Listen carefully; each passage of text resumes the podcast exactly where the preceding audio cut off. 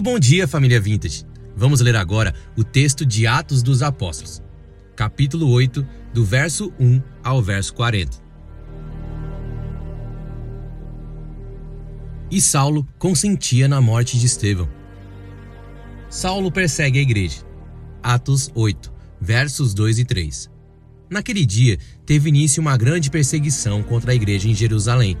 Todos, exceto os apóstolos, foram dispersos pelas regiões da Judéia e da Samaria. Alguns homens piedosos sepultaram Estevão e fizeram grande lamentação por ele. Saulo, porém, queria destruir a igreja. Indo de casa em casa, arrastava homens e mulheres, lançando-os na prisão. Filipe prega em Samaria. Atos 8, do verso 4 ao verso 8. Enquanto isso, os que foram dispersos iam por toda parte pregando a palavra. Filipe foi à cidade de Samaria e anunciava Cristo ao povo dali.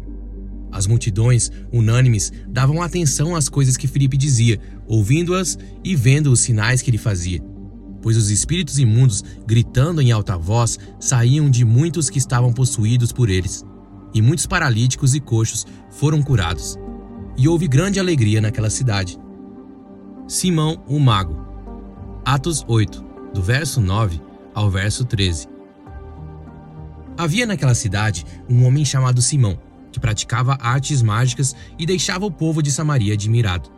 Dizia ser alguém muito importante, e todos lhe davam ouvidos, do menor ao maior, dizendo: Este homem é o poder de Deus, chamado Grande Poder. Davam atenção a ele porque durante muito tempo os havia impressionado com as suas artes mágicas.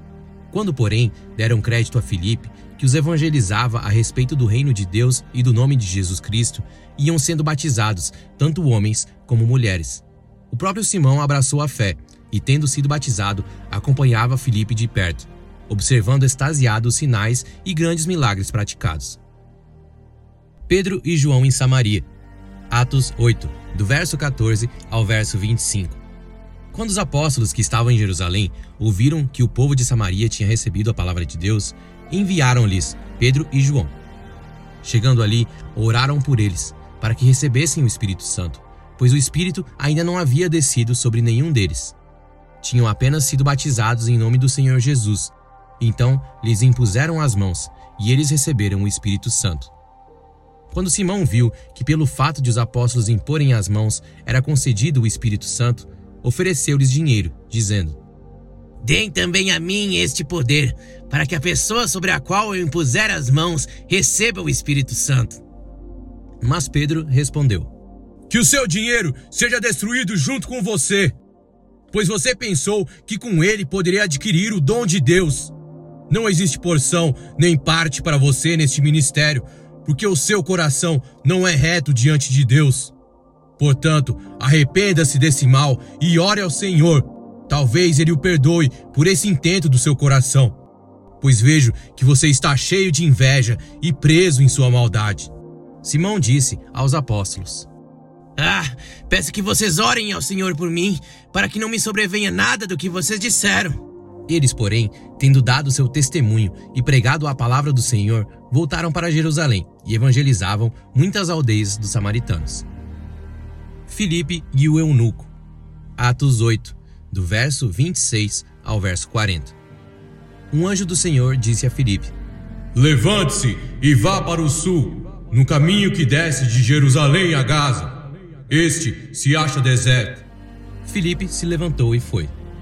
Havia um etíope, eunuco, alto oficial de Candace, rainha dos etíopes, o qual era superintendente de todo o seu tesouro. Ele tinha vindo adorar em Jerusalém e estava regressando ao seu país, e assentado na sua carruagem, vinha lendo o profeta Isaías.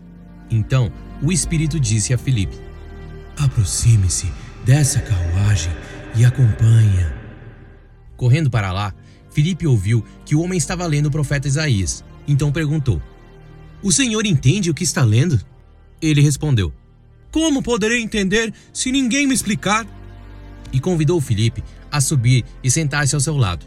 Ora, a passagem da escritura que ele estava lendo era esta: Foi levado como ovelha ao matadouro, e como um cordeiro mudo diante do seu tosqueador, ele não abriu a boca. Na sua humilhação, lhe negaram justiça. Quem poderá falar da sua descendência? Porque a vida dele é tirada da terra. Então o eunuco disse a Filipe: Peço que você me explique a quem se refere o profeta. Fala de si mesmo ou de outra pessoa? Então Filipe explicou, e começando com esta passagem da Escritura, anunciou-lhe a mensagem de Jesus. Seguindo pelo caminho, chegaram a certo lugar, onde havia água. Então o eunuco disse: Oh, eis aqui a água. O que impede que eu seja batizado? Filipe respondeu: É lícito, se você crê de todo o coração. Então ele disse: Creio que Jesus Cristo é o Filho de Deus. Então mandou parar a carruagem.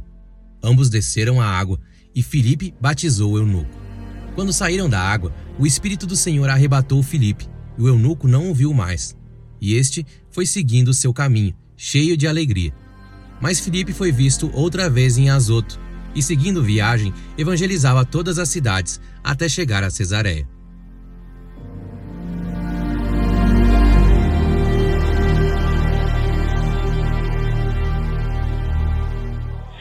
Muito bom dia, Vintage! Bom dia. Meu nome é Jackson, sou um dos pastores aqui dessa igreja e é uma alegria muito grande receber você aqui nessa manhã. Nós estamos em uma série de Atos dos Apóstolos falando sobre o avanço da igreja. Então, o nosso tema aqui durante essas 18 semanas é o, é o nome avançar, tá bom? E nós vamos avançar. Então, eu tenho uma, uma ótima notícia para você. Se você é cristão, uma ótima notícia para você. Nós vamos avançar. Não, essa é uma, eu estou falando uma ótima notícia. Não é que se você vai ganhar um carro novo, uma casa nova, até pode ganhar, isso é uma notícia boa, mas é uma notícia melhor ainda. A igreja vai avançar. Se você está no nosso meio e você não é um cristão, e você está aqui como um infiltrado, e você vem nos visitar aqui, se você é um repórter, eu tenho uma péssima notícia para você. A igreja vai avançar. Anota aí na tua matéria aí, tá bom? Que a igreja vai avançar. Ah, nós vamos continuar pregando o que pregamos durante dois mil anos que todos são pecadores, estão indo ao inferno, precisam renunciar suas obras imundas de pecado e seguir Jesus. Todos, todos, todos. Arrependei-vos, raça de víboras. Ok? Existe graça para aqueles que recebem a pancada do Evangelho. Ok? Então, quero dizer para você, eu estou mais animado do que nunca. Eu creio que Deus vai fazer grandes coisas aqui no sermão de hoje. Então já fica com a sua Bíblia aberta, nós ouvimos aí a bela, a maravilhosa, majestosa narração do Pedro, ok? Você, se um dia precisar de um dublador, quer bater uma foto minha aqui? Ok?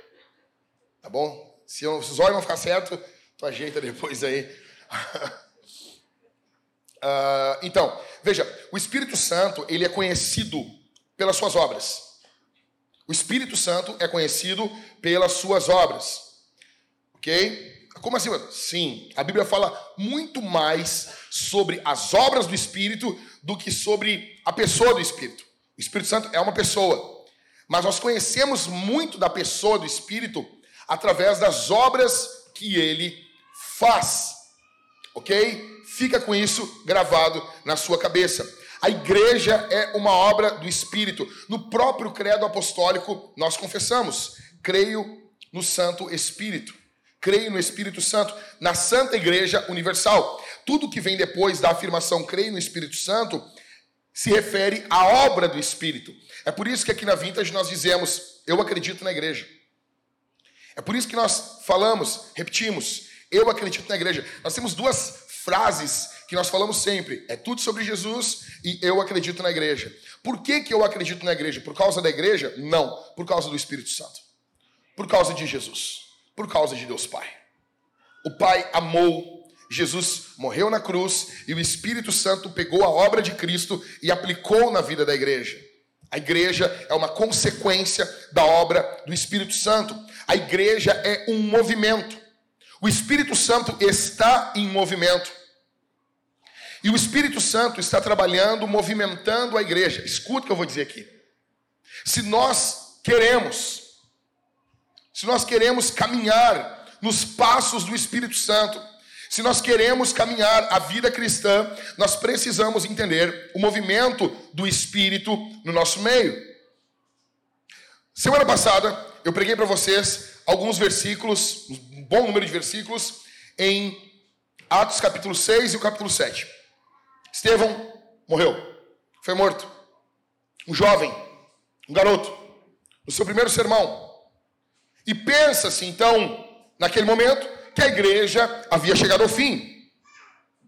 Pensa-se que a igreja havia acabado. Parecia que a igreja chegaria ao seu fim por causa da morte de Estevão. Só que veja, a vida de Estevão era uma semente para um movimento. A vida de Estevão, o sofrimento de Estevão, era um, uma semente para o que o Espírito Santo queria fazer. Agora nós vemos em Atos capítulo 8 um outro diácono que está mostrando que tem um chamado para evangelista.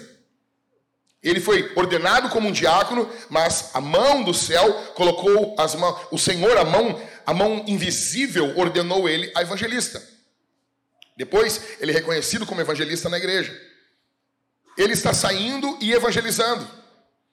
A perseguição vem sobre Jerusalém, sobre a igreja de Jerusalém, todos se dispersam. Parece que agora nós estamos perdendo. Parece que está tudo acabado. A igreja, vocês imaginem, as pessoas vêm aqui e proíbem o culto e a gente se espalha. Parece que eles ganharam. Parece que estão triunfando. Parece que estão ganhando. Só que esse espalhar, a ideia aqui no grego é uma ideia de espalhar as sementes. Então o Espírito Santo está soprando esses homens e mulheres pelos quatro cantos do mundo. E eles estão semeando o evangelho. Aí você encontra Estevão, que pregou uma vez e foi morto, e Felipe, que está pregando, pregando, pregando, pregando, pregando, pregando, e aparece no final de Atos ainda com as filhas dele ainda lá. As filhas de Filipe que profetizavam. Pregou, por que, que um vive tão pouco e um, e um vive mais? O Espírito Santo decide. Ele é soberano. Ele sabe o que ele está fazendo. E o que está ocorrendo aqui é um movimento. É um movimento do espírito. Escute isso aqui. E sempre que o Espírito Santo se movimenta, nós teremos alguns personagens no meio do povo de Deus. Teremos alguns, nós poderíamos falar sobre vários personagens, mas eu quero me deter em quatro personagens que o texto nos mostra. Em meio ao movimento, algumas personalidades aparecem no meio da igreja.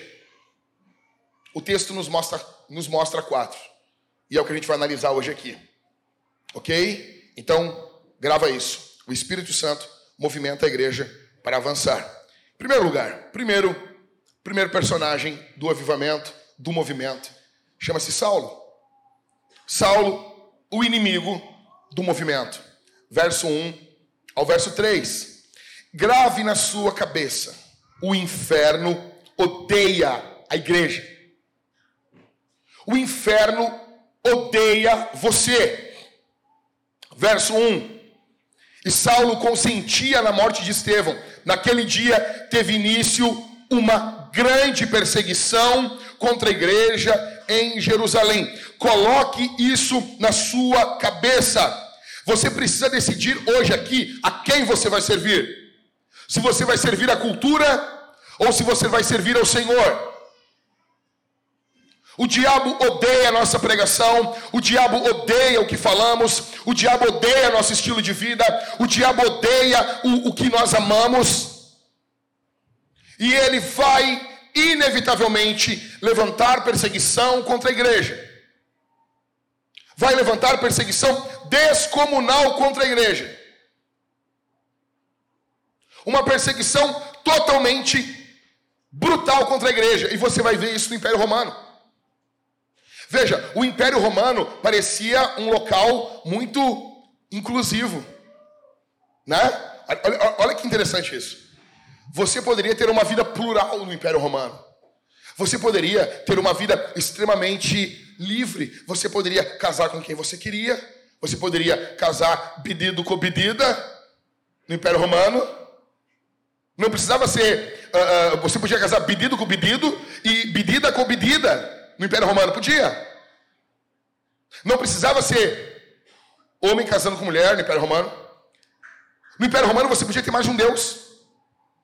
Que, que louco isso. Você não precisa, não precisa ter um Deus. O Império Romano parece muito, muito de braços abertos. Eu estou falando do Império Romano, tá, gente? Qualquer semelhança com a nossa época é só um anacronismo da sua mente. Aí, você pode ter várias divindades, vários amores, você pode abortar os seus filhos, você pode lançar eles de cima de um de um de um penhasco, um aborto do mundo antigo. OK? Império Romano permite isso, você fazer isso. Aí vem um outro povo. Aí vem a igreja. A igreja é extremamente exclusivista. Só pode ter um Deus. Ah, mas que coisa peremptória, que atitude intolerante. Só pode ter um Deus. Aqui, na igreja, um homem só casa com mulher. É pedido casando com pedida. Os homens se vestem como homem, usa azul, e as meninas vestem rosa. Que coisa intolerante. Mas nota uma coisa: esse povo, que só podia ter um Deus, não podia abortar os filhos, lançar os filhos de cima do penhasco. Esse povo era o povo que mais acolheu, é o povo que mais amou. Esse povo intolerante no discurso, na pregação, é o povo que mais abraçou. E o Império Romano com o seu discurso tolerante, é o povo que mais matou, que mais perseguiu.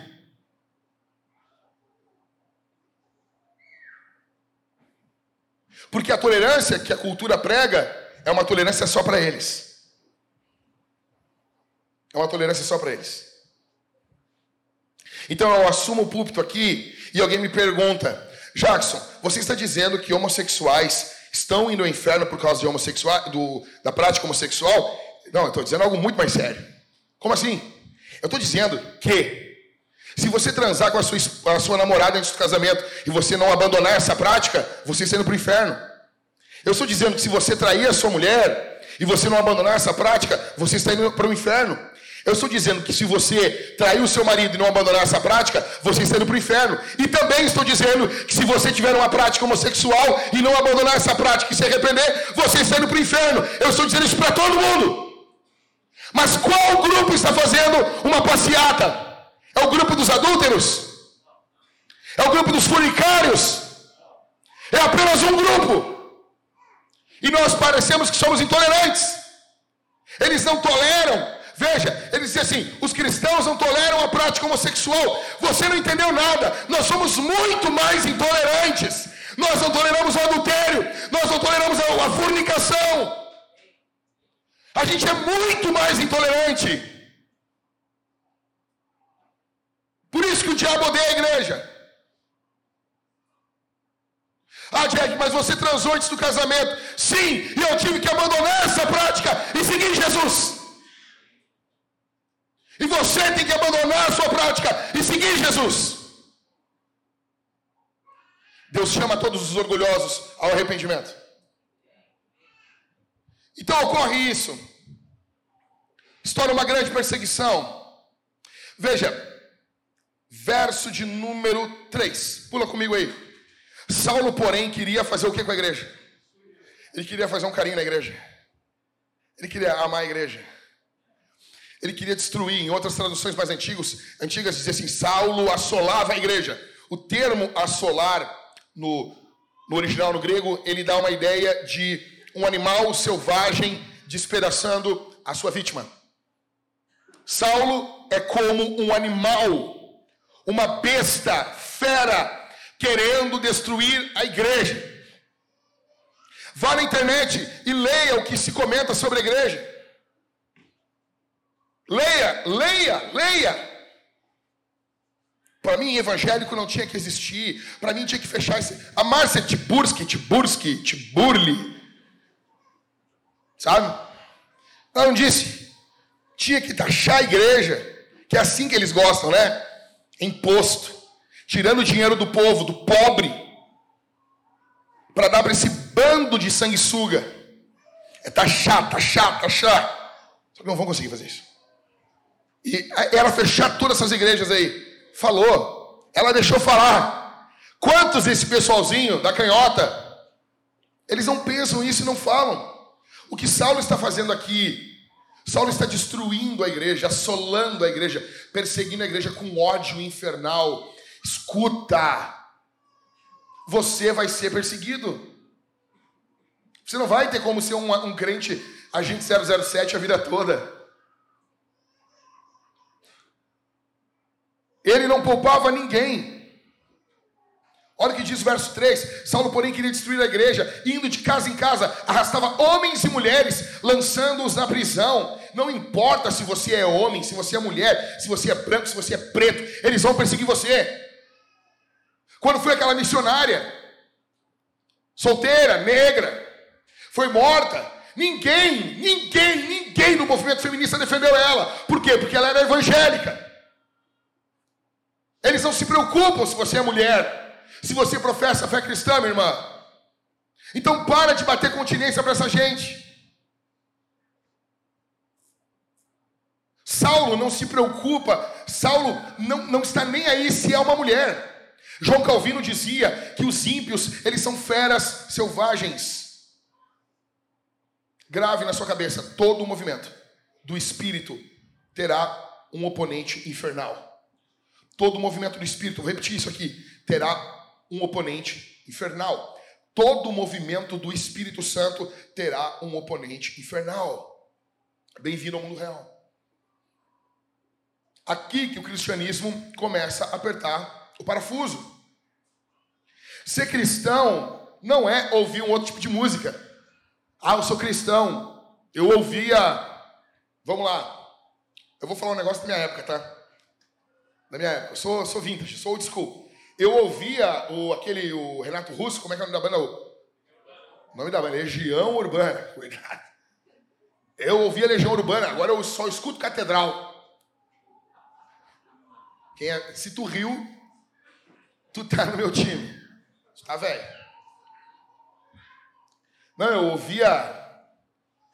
Ouvia Reginaldo Rossi. Quando, quando eu estava no mundo, aí eu vim para a igreja, eu passei a ouvir só o, como é que é o anãozinho aquele, o Nelson Ned. Você conhece. O meu, por que estão rindo do anãozinho? Quem riu foi a Thalita, tá bom? Eu não tenho nada a ver com isso. Ok? Nelson Ned, Nelson Ned cantava pra caramba. Né? Ah, eu ouvi aí, como é que era o, o Esqueci o nome do cantor. Esqueci o nome. A vim para a igreja, só, só ouço o Gessé. Essa aqui é velha. Ninguém vai rir, porque só eu lembro do Gessé. Mário Batista. Conheceu o cantor Gessé? Ele, ele gravava umas músicas do mundo, gravava umas músicas da igreja. Maior voz que o Brasil já teve. Maior voz. Mas voltando aqui. Uma hora a gente pode falar sobre Gessé, que não teve uma voz igual a dele.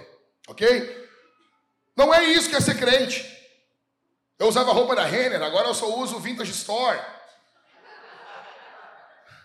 Eu só uso a Convert, que graças aí a Convert com a camiseta, que eu paguei aquela camiseta ainda. A Vintage Store pelo menos me dá a camiseta. Não, pode usar aí, Jack. A Convert me vendeu a camiseta e me ferrei ainda.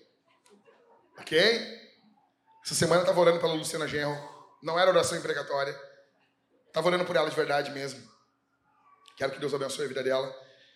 Que o Senhor alcance ela e abençoe profundamente a vida dela mesmo. As pessoas não entendem. O que eu fiz ali naquela foto não foi para provocar, não foi mesmo. Ela está com um sorriso de deboche. Eu, eu, eu, eu sempre assim, tá? Mas foi para demarcar uma posição. Foi apenas isso. Foi para demarcar. Foi para dizer assim: até aqui vai. Eu não estou querendo queimar a bandeira.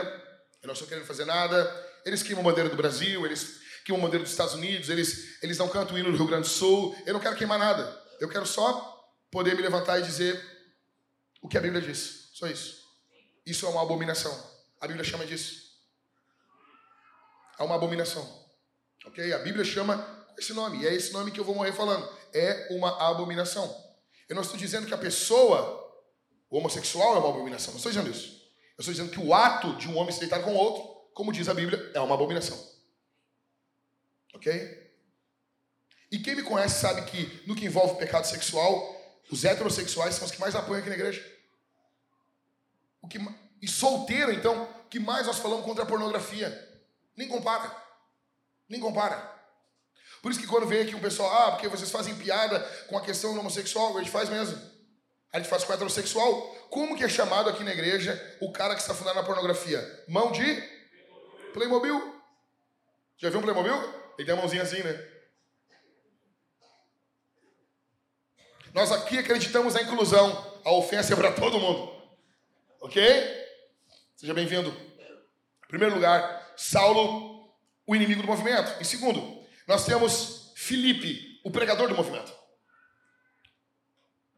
O evangelho, ele chegou até Samaria. Veja, olha o que diz, eu amo isso aqui. Enquanto isso, os que foram dispersos iam por toda parte pregando a palavra. Verso 5: Filipe foi à cidade de. De. E o que, que ele fazia na cidade de Samaria? Anunciava Cristo. O que, que diz Atos 1,8? Você se lembra? Mas recebereis poder. Ao descer sobre vós, e ser-me-eis, essa aqui é a versão corrigida, tá bom? A versão antiga. E ser-me-eis testemunhas, tanto em, como em toda, não, Judéia, como em toda, e Samaria. Então, Jesus prometeu, só que eles não imaginavam que ia chegar em Samaria com uma perseguição. Fato é que chegou. O como se refere a Deus. Filipe, ele é o pregador do, do movimento. O evangelho chega até Samaria. Isso é marca de um movimento. Como assim marca de um movimento? Jesus falou que aconteceria, mas como aconteceria eles não sabiam. Porque eles pensavam assim, não, nós vamos plantar a igreja, nós vamos fazer isso, nós vamos fazer aquilo, e nós vamos crescendo, crescendo, crescendo, crescendo, e vamos chegar a Samaria. Só que não foi assim. Jesus não falou assim, ó, vão matar um cara e vão, vai ser uma loucura, vocês vão sair correndo e daí vocês vão chegar a Samaria. Não foi assim, mas foi desse jeito. Todo movimento ele possui um, grave isso. Todo movimento ele possui um ou mais homens chamados por Deus para apontar para onde o espírito está indo. Todo movimento. Deus vai levantar homens para apontar. Eles não são o Espírito Santo, mas eles estão apontando para onde o Espírito está indo. É isso que Filipe está fazendo. Eu me lembro, a primeira vez que eu fui pregar num evento de uma chanaria, eu tinha tido um sonho com o Anderson, eu tinha tido um contato com ele muito pequeno. Ele tinha chegado em Porto Alegre um dia, ele entrou dentro da nossa igreja, que era ali a caixinha de fósforo, ele me entregou um microfone para mim e ele saiu. Parecia, parecia o Felipe aqui. Chegou, pum, pum, e saiu. Me deu um beijo, um abraço, saiu. Eu tive um sonho com o Anderson, que nós, escute isso aqui. A gente nem andava junto ainda. Eu tive um sonho que nós estávamos entrando entre, uma, entre um castelo. Era um castelo tipo um castelo do terror. Tipo de filme, assim. E nós entrávamos dentro de um castelo, uma casa muito grande, uma mansão muito grande. E nós andávamos, entrávamos nós dois. E aquele castelo, aquela casa, aquela mansão estava tomada por demônios, por monstros. E nós entrávamos andando um do lado do outro e eu dizia, ali, eu apontava, ali. E ele entrava dentro de uma sala, ele botava três homens no ombro, um em cima do outro. E ele saía da sala e ele apontava para mim e dizia: Ali. Eu entrava dentro de uma outra sala, botava dois, três homens no ombro. E aí parecia desenho do Scooby-Doo. Quando o Scooby-Doo fazia um sanduíche desse tamanho e ah, comia. No sonho, aqueles homens ficavam empilhados nos nossos ombros. E nós íamos caminhando com aqueles homens, entrando pelo meio das salas.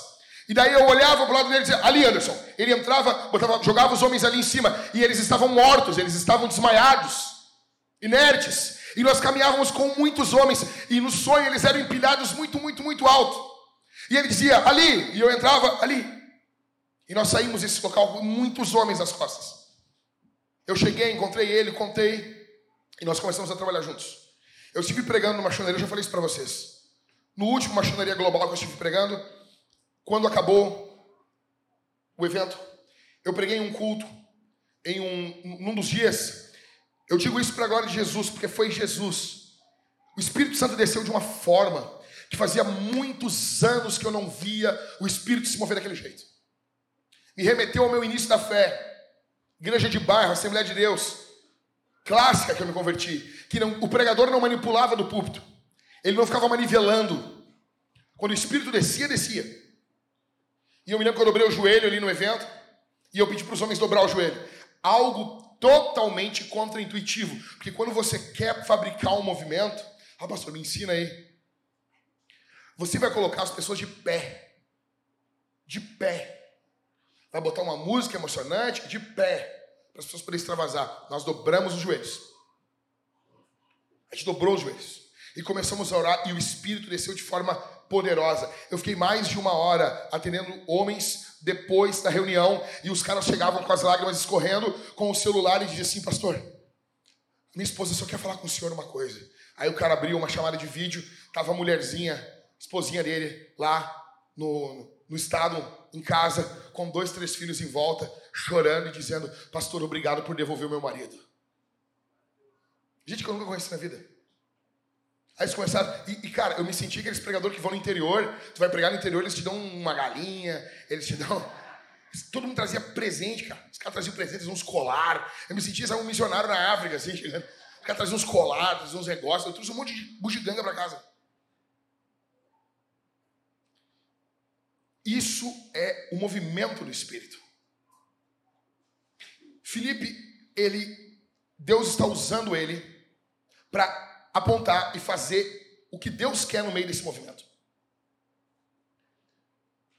Nota que a perseguição ela espalhou as sementes. Verso 4. Enquanto isso, os que foram dispersos iam por toda a parte pregando a palavra. Como é que tu para um povo desse, cara? Como é que tu para um povo desse? Filipe, verso 6, ele é um diácono, cara. E ele não prega só para os ouvidos, ele prega para os olhos também. As multidões, unânimes, davam atenção às coisas que Filipe dizia, ouvindo-as e vendo os sinais que ele fazia. A pregação de Filipe não era só na boca, envolvia sinais. E eu quero dizer para alguns aqui: alguns que estão aqui, Deus deu dons para você. Eu conversava ontem, ficamos, pastor Everton, a irmã Mariane, a Talita e eu ficamos até um pedaço da madrugada falando sobre o poder do Espírito Santo, sobre os dons do Espírito. E muitos que estão aqui na igreja têm abafado os dons que Deus deu para você. Deus entregou dons a você. Deus chamou você para orar por enfermos e você não fez mais isso. O apóstolo Paulo diz a Timóteo: reavives o dom que é em ti. Nós podemos abafar o dom do Espírito. Nós podemos sufocar, matar, apagar o Espírito Santo. É por isso que a Bíblia diz, na carta de Paulo aos Tessalonicenses: não apagueis o Espírito. Cara, eu postei esse versículo uma vez no Facebook e um cara perguntou: o que é apagar o Espírito? Cara, olha a imagem que Paulo está. É autoexplicativo, não apagueis, é uma chama. Existem atitudes, existem estilos de vida que você apaga a atuação do Espírito na sua vida. E muitas pessoas aqui, Deus deu dons para você dons de curar. E você foi diminuindo e você não ora mais por enfermos, você não visita mais hospitais, você não, não unge mais os enfermos, você ficou com medo. Será que vai ter que vir uma perseguição para você reavivar o dom que Deus deu para você? Filipe está indo Outra coisa que me chama a atenção é que Felipe ele não é um apóstolo, ele não é pastor. Só que ele tem o poder do Espírito, verso 7. Pois os espíritos imundos, gritando em alta voz, saíam de muitos que estavam possuídos por eles. E muitos paralíticos e coxos foram curados. Ele não é um pastor, ele não é um apóstolo, ele é um diácono. E ele está pregando com poder a palavra de Deus. Deus tem um chamado para você. Deus tem um chamado para você, meu irmão e minha irmã. Deus tem um chamado poderoso para você. Um movimento. Escute isso aqui, cara. Cara, queria poder. Um movimento, ele tem uma marca. Ele precisa, ele atua basicamente usando, na sua grande maioria, a força leiga um movimento não é marcado por mentes profissionais.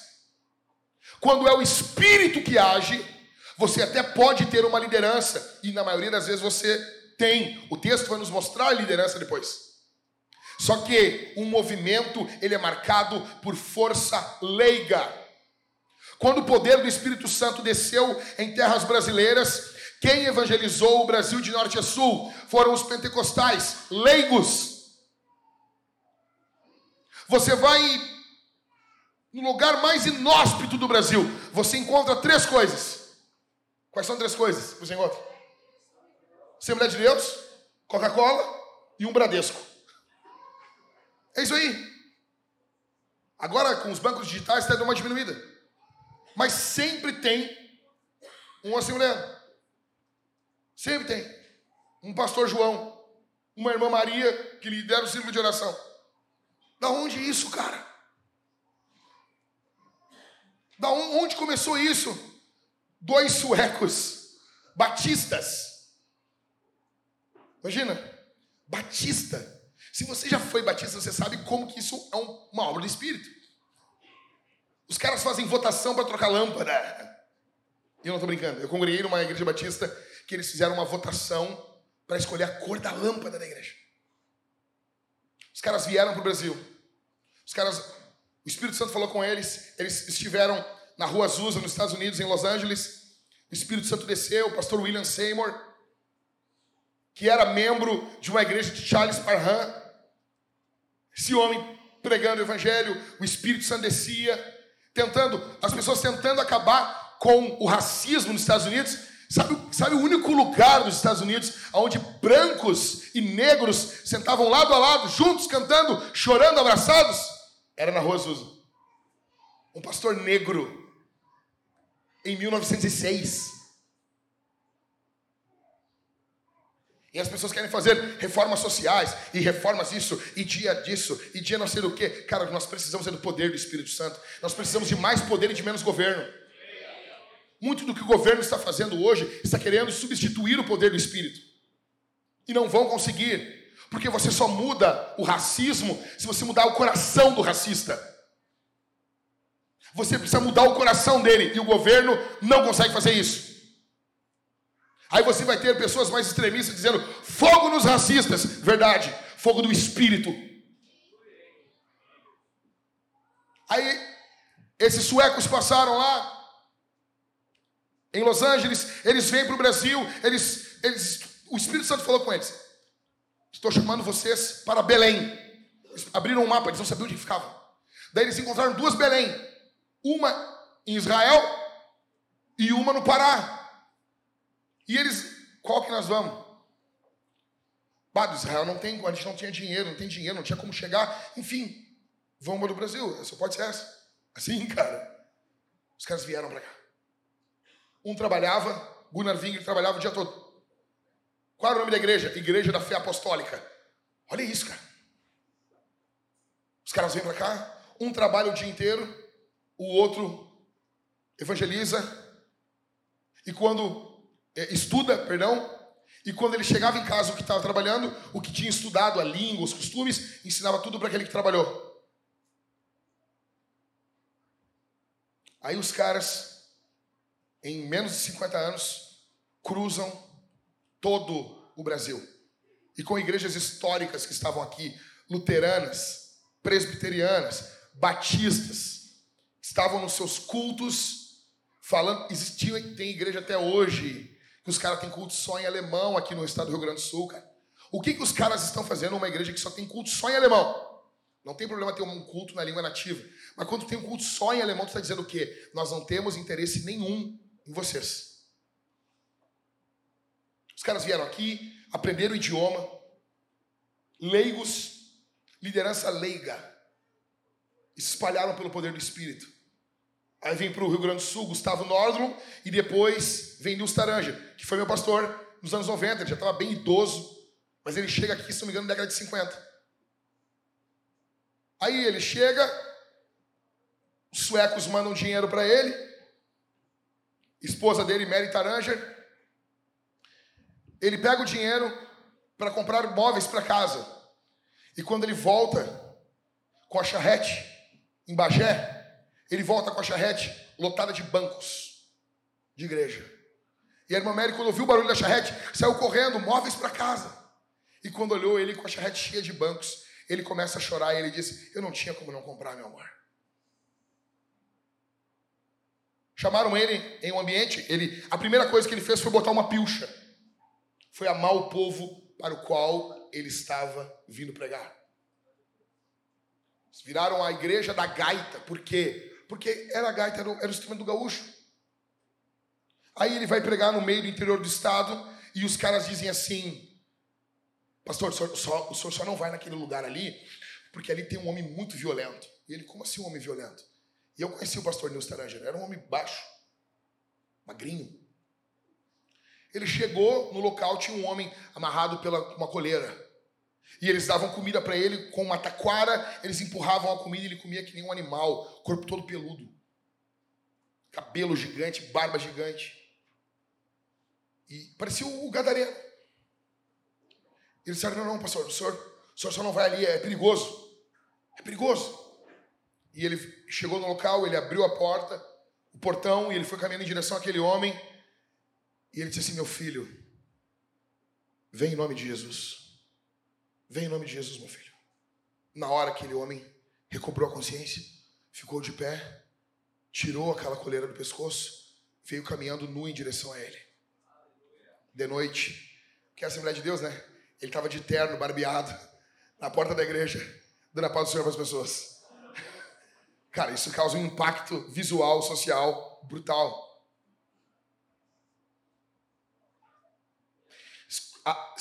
Nós só avançaremos se nós tivermos um avanço leigo. Se nós esperarmos profissionais para fazer a obra de Deus, nós vamos minguar. O teu evangelismo no teu trabalho é fundamental. A igreja não se sustenta homileticamente, poimenicamente, como você quiser botar um nome para o sermão, apenas com o sermão dominical do pastor. A igreja precisa de pregadores espalhados pela cidade. Você é um missionário enviado aonde você está. Felipe é esse cara. Felipe está pregando. Eu não sei, cara, quem você é. Eu não sei o dinheiro que você tem hoje no seu bolso. Mas eu sei que Deus tem um projeto e um propósito para você. E que se você está vivo, se você pode fazer assim, ó.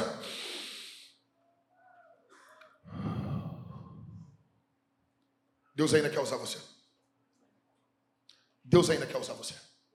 Só que isso vai envolver mudança de agenda, mudança de prioridades, mudança de estilo de vida, e muitas pessoas não estão dispostas a isso.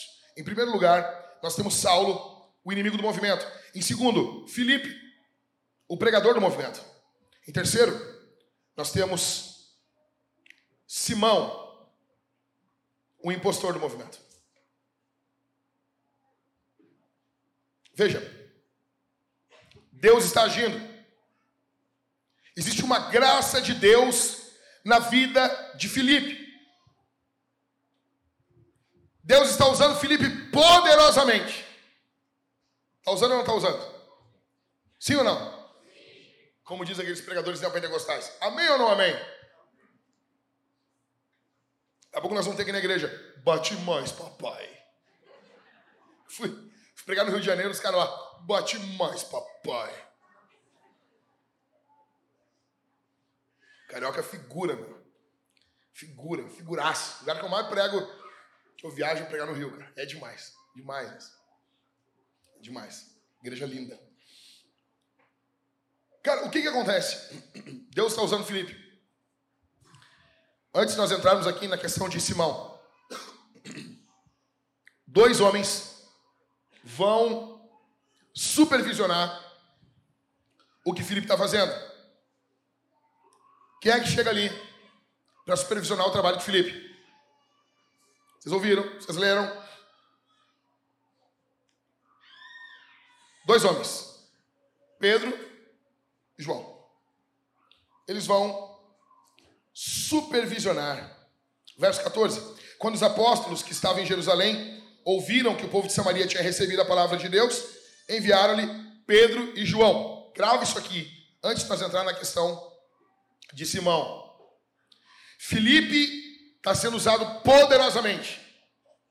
Se fosse nos dias de hoje, Deus está usando um homem, então vem os pastores supervisionar aquilo. aqueles homens com dom apostólico, supervisional que está ocorrendo, Filipe ia dizer nos dias de hoje o que quer, meu? Deus está me usando mais do que está te usando. Está com inveja do meu ministério. Está com inveja do que está ocorrendo. Não. É assim que acontece no texto? Sim ou não? Não. A função de Filipe é evangelizar, é pregar. A dos apóstolos também. E tem uma a mais, que é o que? Supervisionar. Eles precisam olhar e discernir o que está ocorrendo. Pessoas com dom apostólico têm um dom de discernimento muito apurado. E eles vão olhar e vão ver se o que está ocorrendo é realmente o poder do Espírito Santo.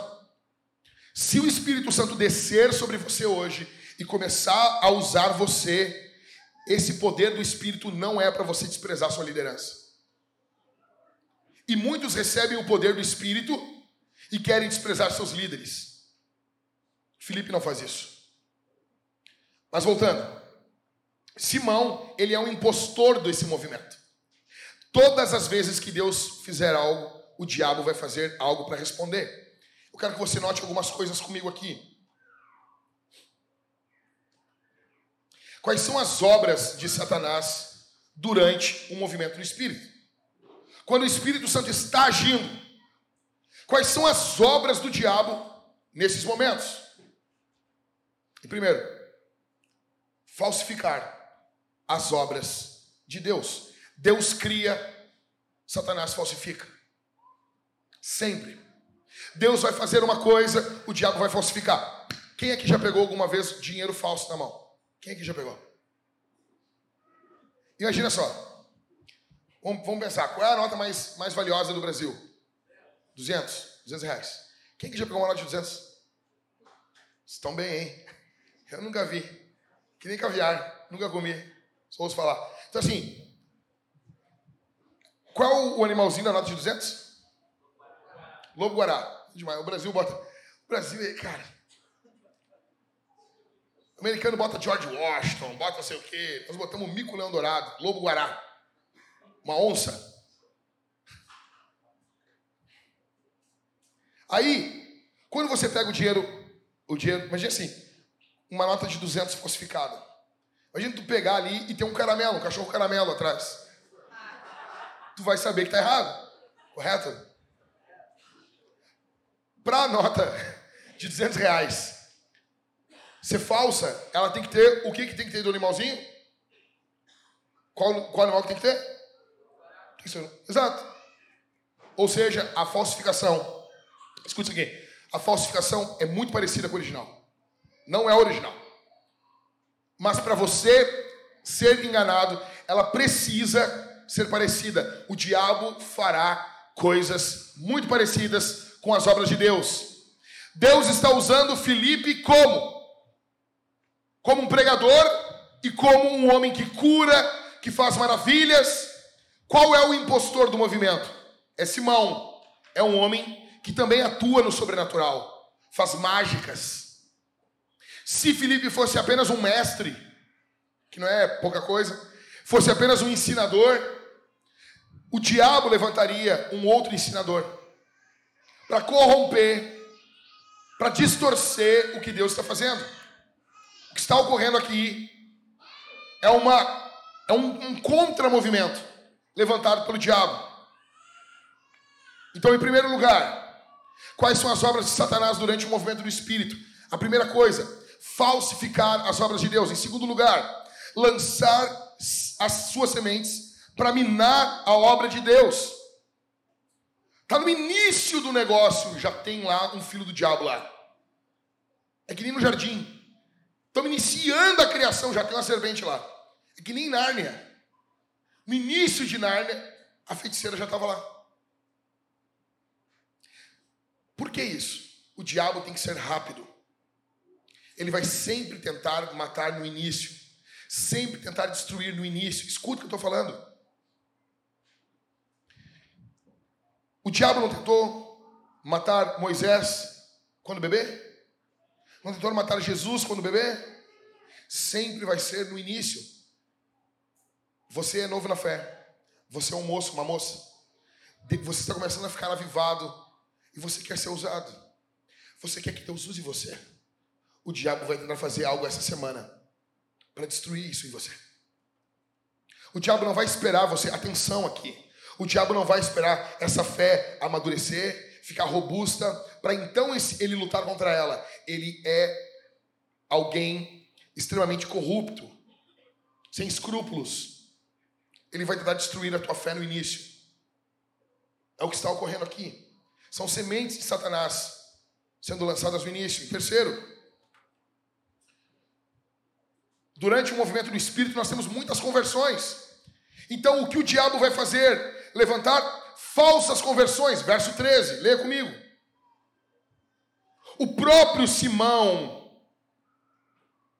abraçou a fé e, tendo sido batizado, acompanhava Filipe de perto, observando extasiado os sinais e grandes milagres praticados. Veja, Filipe, um homem de Deus, ele não teve o discernimento que Simão não era convertido. Você tem noção disso, cara? Ele não discerniu. Ele era um evangelista, ele tinha dom de pregação, dom de ensino, mas ele não possuía dom apostólico, discernimento apurado. Ele olhou para um filho de Satanás que estava confessando Jesus e ele acreditou. E ele batizou esse cara. E esse cara passou a fazer parte da igreja. Que louco isso. Um falso convertido, falsas conversões. Em quarto, que Satanás vai fazer? corromper os líderes do movimento com dinheiro, poder e sexo. Verso 18.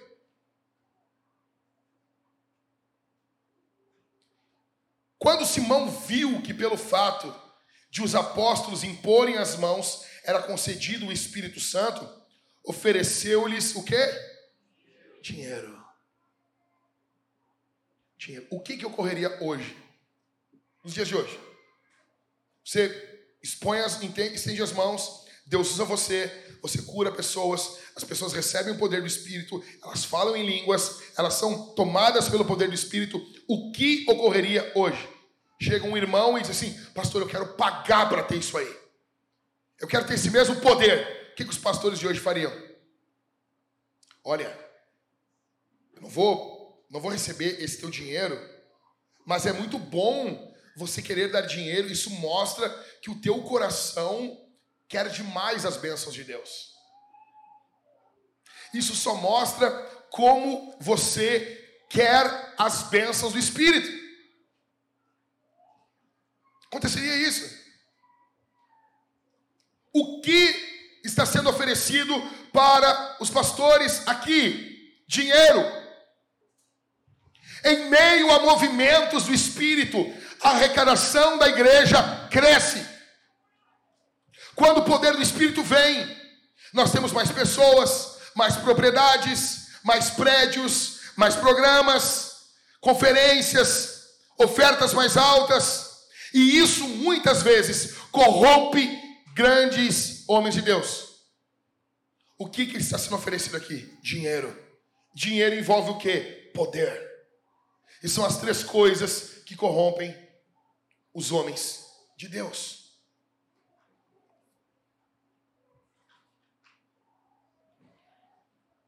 Poder. Tem um pregador que diz que é a barra, né? A barra de ouro, a barra da serra mulher e uma outra barra, não sei. É dinheiro, poder e sexo. Dinheiro, poder e sexo. Você começa a ser visto, você começa a ser lembrado. O que é oferecido para Pedro aqui? dinheiro. Se Deus ousar levantar você, o diabo vai oferecer para você muitos manjares. Um amigo meu, ele estava caminhando na rua uma vez. Ele é meu líder de jovens, o André. Demais, demais, demais. Ele estava caminhando na, igreja, na rua, caminhando na rua assim. E daí quando veio parou um carro. Uma mulher linda, linda, linda, linda, linda no carro. Linda, bem arrumada. Um carro bonito. Ela parou do lado dele e ela deu uma buzinadinha. E ela disse: Ô gatinho, entra aqui. Aí o André olhou aquilo. olhou para ele, todo sujo, ele trabalhava numa marcenaria, todo sujo. Aí ele olhou para ela e disse: Ô diabo, tu já foi mais sutil. E ela, o quê? Não, moça, não, só pode ser o diabo. Não, nunca quis isso acontecer na vida real. Você começou a rir e foi embora. O problema é que alguns homens aqui acreditam. Isso vai ocorrer em quinto. Escute isso aqui. Atenção. O diabo vai tentar domar e adestrar o movimento. Verso 18, verso 19, diz o quê? Quando Simão viu que pelo fato de os apóstolos imporem as mãos era concedido o Espírito Santo, ofereceu-lhes dinheiro, dizendo: Dê também a mim esse poder, para que a pessoa sobre a qual eu impuser as mãos receba o Espírito Santo. O que que Simão está dizendo? Empacota esse negócio aí me vende. Doma esse poder aí. Manipula o negócio. Muitos movimentos eles acabam porque deixa de ser um movimento do espírito e passa a ser um movimento dos homens. O Espírito Santo desce sobre uma reunião. Esse mesmo Espírito precisa ser livre para não descer em outra reunião de forma poderosa ou de forma igual desceu na outra reunião. Eu me lembro quando eu conheci Jesus, eu via outros pregadores forçando, manipulando. Alguns batismos com o Espírito Santo ocorria quando o cara dizia: abre a boca, fala glória, glória, glória, glória, glória, glória, glória, glória, glória, glória, glória, glória, glória, começa a falar em línguas. Isso não é batismo com o Espírito Santo. Isso não é batismo com o Espírito Santo. Isso é bobagem. Batismo com o Espírito Santo é quando o poder do Espírito desce. O Espírito Santo descendo, dando dons às pessoas. Você pode impor as mãos, você pode orar, mas às vezes a pessoa nem está perto de você. Então, eu perguntava para o meu pai na fé, o pastor Daniel, Dani, por que que tu não faz isso, aquilo, aquilo outro? Ele dizia, Deus é livre. Deus é livre. Deus é livre. Eu estava em cultos, às vezes, que estavam cantando hinos da harpa, só com voz, violão, uma gaitinha, e quando vê, puf, o Espírito descia. Tu via, é Deus que está agindo. E num outro culto, com toda a parafernália montada, o Espírito não descia do mesmo jeito. Ah, mas a culpa é de alguém? Às vezes não. O Espírito sopra onde quer. Ele vai soprar de formas diferentes às vezes. Às vezes é na caverna de Elias, ó, suave, uma brisa. Mas para você ouvir o Senhor falando numa brisa, você tem que ficar quieto. Se você só ouve trovão, é porque você não faz silêncio. Então Simão ele quer empacotar o que Deus está fazendo. Ele quer domar, ele quer adestrar o movimento. O diabo vai sempre tentar adestrar. Aí nós estamos aqui, a igreja começa a crescer e eu preciso manivelar esse avivamento para as pessoas, porque senão elas não, elas não vão voltar. Elas vieram aqui esperando uma profecia, então eu entrego isso para elas. Algo que Deus não me deu naquele momento. É isso que Simão está pedindo. E isso é diabólico. Em sexto, Satanás, ele vai conduzir lobos para fazer parte do ministério. Olha comigo o verso 21. Olha comigo. Vão, desde o verso 20. Mas Pedro respondeu que o seu dinheiro, eu amo Pedro, seja destruído junto com você, pois você pensou que com ele poderia adquirir o dom de Deus. Não existe porção nem parte para você nesse ministério, porque o seu coração não é reto diante de Deus. O cara chega com dinheiro, a gente pode comprar um prédio agora, Jack. Vamos lá. Aí o Jack olha e diz assim: Não. Tu pega esse dinheiro, tu sabe onde tu vai. Vai para o inferno com esse dinheiro. Seu filho de Satanás. Não, mas aquele cara agora que nós podíamos arrebentar. Jack, eu disse, não tá. Nós precisamos de um pastor mais maleável. Aí Pedro já fala do coração do cara. Imagina, imagina nos dias de hoje. Não existe porção nem parte para você nesse ministério.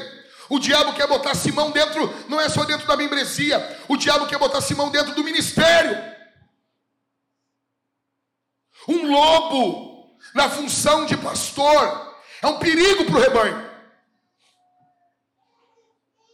É um perigo. Sua esposa vai abrir o peito para um vagabundo. Seus filhos vão confiar no imundo. O diabo queria introduzir Simão no ministério.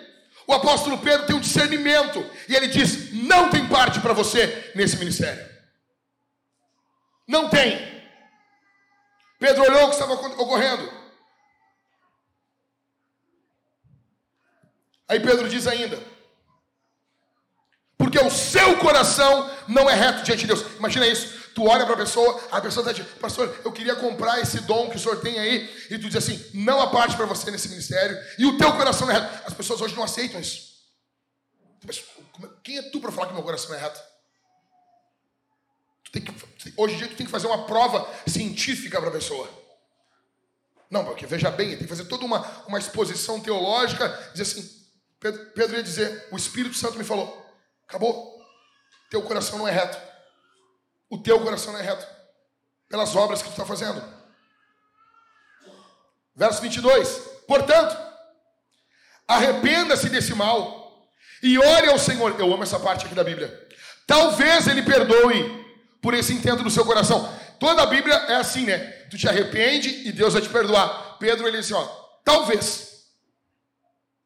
Como assim? Não, nem certo é. Tá, mas Pedro, eu não tenho garantia, eu vou me humilhar diante de Deus e eu não tenho garantia nenhuma. Isso, isso aí. Ah, o sangue dele não me garante vitória, para ti não. Para os outros sim, sim, para os outros sim. E para mim não, não. Só eu, sim, só tu.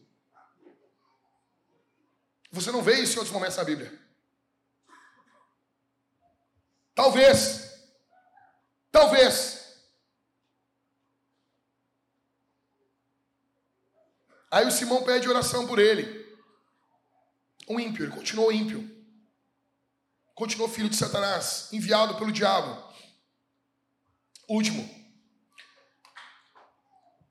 O que o diabo vai fazer durante um movimento do Espírito Santo?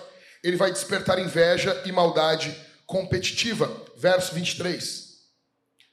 Pois vejo que você está cheio de de inveja e preso em sua maldade. O que, que estava vendo ali? O poder do Espírito estava ganhando do poder das trevas. Então agora Satanás quer introduzir um cara competitivo no meio do ministério. Pedro diz: não há parte para você nesse ministério. Por quê? Porque tu é invejoso. Quantos, quantos presbíteros invejosos destroem igrejas? Porque existe inveja e competição entre pastores.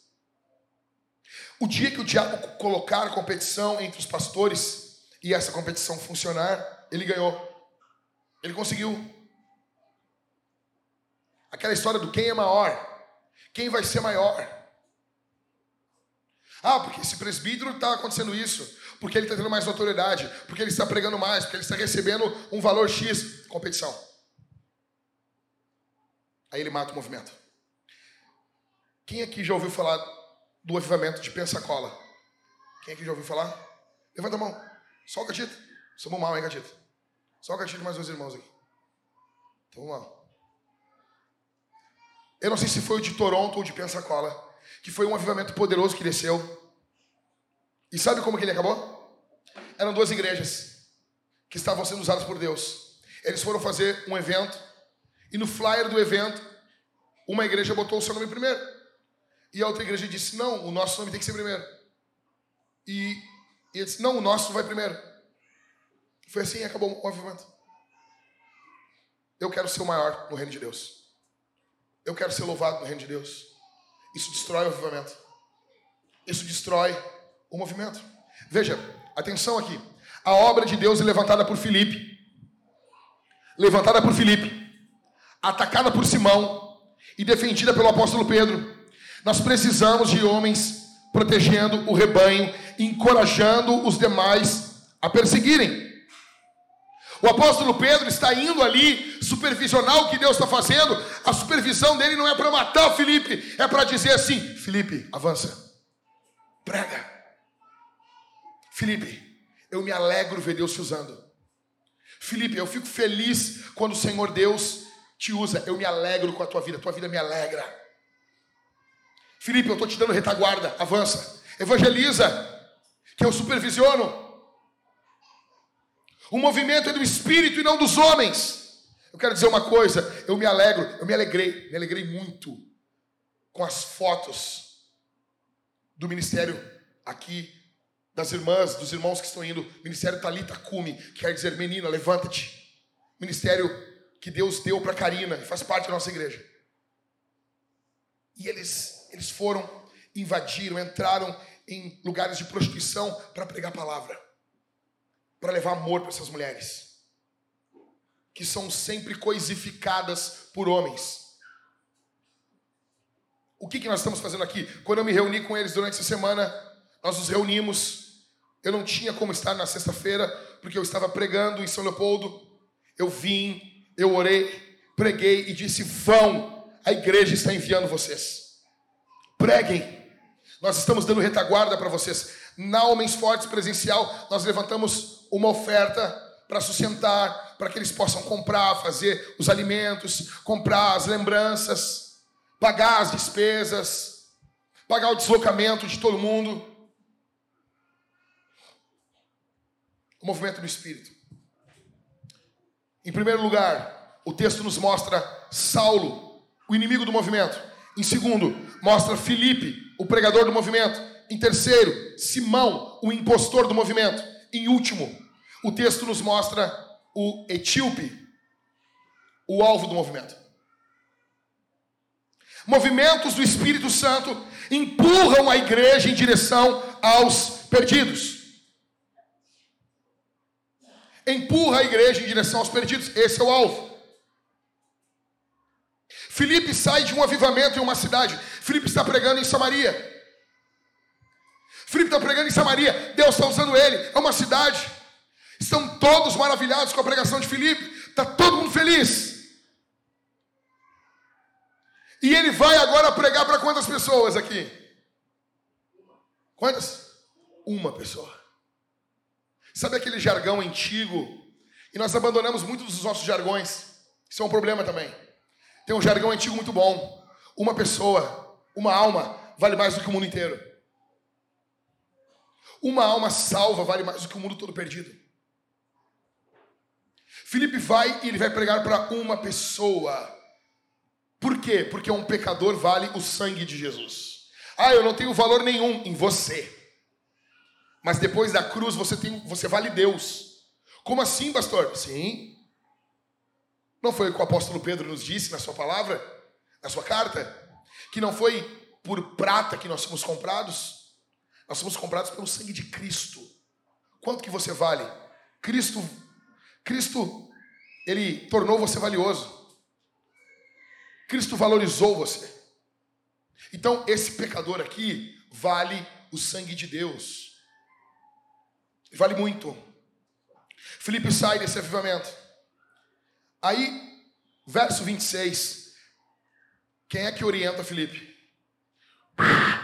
Felipe, levante-se e vá para o sul no caminho que desce a Jerusalém, a Gaza. Este se acha deserto, pega ali a esquerda e vai, vai, vai, vai, vai. O anjo está falando com Felipe. Por que, que um anjo está falando com Felipe? Quem orienta o reino de Deus é o céu, não são os homens. Aí você encontra aqui na Bíblia anjos falando. Você acredita em anjo, gente? Tu acredita que existe anjo? Porque o nosso povo, ele foi ele foi picado pelo vírus do secularismo. Muitos confessam que creem no mundo espiritual, mas não acreditam. Você é um secularista funcional. Você não acredita mais em espíritos demoníacos, em anjos. Você não crê no poder do espírito. Você não crê que Deus pode fazer grandes coisas. Você se tornou um secularista. Ah, mas é que eu nunca vi. Ah, legal. Você relaciona a realidade dos fatos com aquilo que você enxerga. Muito bom. O que, que existe então para você? Viamão e alvorada. É isso?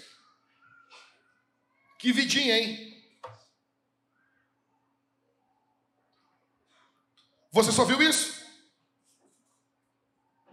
Ah, mas é que eu. Cara, dane-se a tua experiência. Você primeiro precisa crer na Escritura. A Escritura fala que existe, ponto final.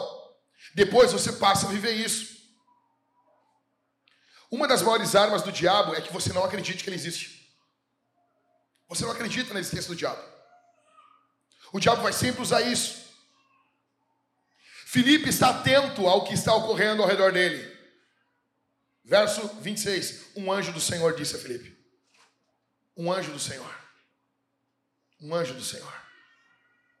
Eu me lembro do testemunho do meu líder de jovens, evangelista Onildo. Ele estava com um carro, na época era um Del Rey. Del Rey, aquele, aquele painel do Del Rey. Quem é que se lembra do painel do Del Rey? Reloginho?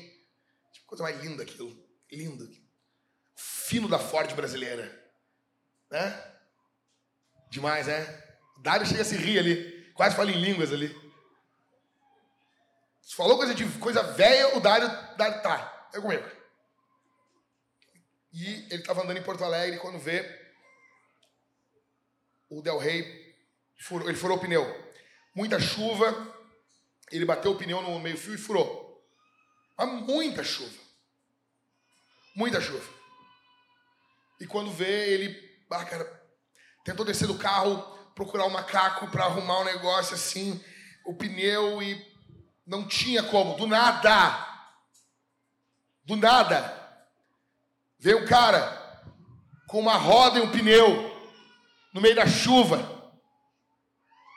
Vem caminhando. No meio da chuva. E ele olhou e ele fez assim: fica aí dentro. Fica aí dentro. Vê o cara, pau, pau, pau, pau, pau, pau. Trocou o pneu. Deu o pneu para ele. Tirou aquele lá. Deu uma batida no vidro assim. Fez assim. E ele olhando o carro no meio da chuva. E ele foi arrancar o carro. E o cara diz assim: Fica tranquilo, que tua ordenação para evangelista sai por esses dias. E ele arrancou, e quando ele olhou para trás não tinha ninguém mais. Pois, sem ele saber, ele foi chamado pelo presbitério da igreja e ordenado a evangelista. Ele disse: Jack, não tinha para onde aquele cara sumir. Aquilo era um anjo enviado de Deus. Hebreus nos fala que muitas pessoas receberam homens e não sabiam e eram anjos. A igreja perdeu o caráter sobrenatural do Espírito Santo. A igreja, por que, que a carta em Apocalipse é escrita para uma igreja? A igreja, ao anjo, perdão, é escrito por um anjo, ao anjo da igreja de Sardes, ao anjo da igreja de Esmirna. Muitos dizem, eu acreditava, que o anjo ali era uma figura do pastor. Não é. Não é. O pastor não é o anjo da igreja. Porque seria o único lugar na Escritura que ia ser chamado o, pastor de anjo. Não tem, não tem isso em lugar nenhum na Escritura. Por que então é o anjo da igreja? O que Apocalipse está nos mostrando é o caráter espiritual da igreja. A igreja possui anjos a serviço da igreja local. Você imagina isso? O anjo da vintage. Imagina nós. Fibrado, tatuado. Com a camiseta, arrependei-vos, raça de víboras. Imagina. Seria demais. Aí, o céu está dirigindo Felipe. Aí, o que, que o céu disse para ele? Levante-se, vá para o sul, caminho, blá, blá, blá. verso 27. Felipe, o que, que ele fez? Adianta o céu mandar a gente fazer alguma coisa? Os anjos mandar, descer um anjo aqui, um Lalalael, descer e falar com você, faz isso. e você não fazer, adianta? Adianta ou não adianta? Não adianta, cara. Tem que levantar a bundinha na cadeira. Tem que desligar o Netflix. Tem que fechar os reels e ir pregar. A Bíblia diz, verso 27, Filipe se levantou e foi. O anjo não prega no lugar de Filipe. O anjo apenas olha. Ah, eu queria estar no lugar dele. Ah, eu queria estar no lugar dele. Eu queria estar pregando agora. Ah, não dá, não dá mesmo, Deus. E Deus, não. Ah, mas ele é um montuado de carne. Vai ele pregar? É ele. Eu fico imaginando o anjo vendo eu montando os esboços. E o anjo, ah, mas tá ruim isso aí, né? Mas eu vou pregar, anjo. Tu não. Só. Fica no teu cantinho aí. Fica no teu cantinho. Porque as pessoas só pensam, os, os crentes só pensam que tem demônio em volta deles, né? Tipo, eu estou em casa, assim, dá um barulho na cozinha. O que, que eu penso? Foi a asa de um anjo. Um asa desastrado. Por que as pessoas pensam, ah, foi um barulho, foi um demônio? Não, cara. Foi um anjo. Um anjo. Nós precisamos ser obedientes. A vida continua lá fora. A vida cristã não termina aqui. Aí, o que que ocorre? Verso 24. Eu amo isso aqui. Eu amo isso. Verso 24. Verso 26, perdão.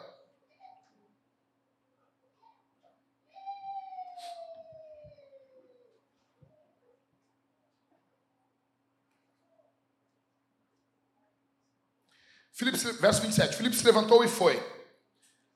27 mesmo. Filipe se levantou e foi. Ponto. que diz depois do ponto? Só diz, só diz isso, só diz isso. Havia, havia um etíope. Eu amo. Não, isso aqui, cara, tinha que ter um ministério, alguma coisa de missões. Havia um etíope. O anjo não diz para ele, ó, oh, vai ter um etíope, vai ter isso. O anjo apenas diz: vai, levanta e vai, pega a esquerda, desce Andradas, Vigário José Inácio Tu vai pegar ali do lado, tu vai caminhar até Senador Salgado Filho, vai entrar na Marechal Floriano, vai, vai. Aí o texto diz o quê? Havia um etíope.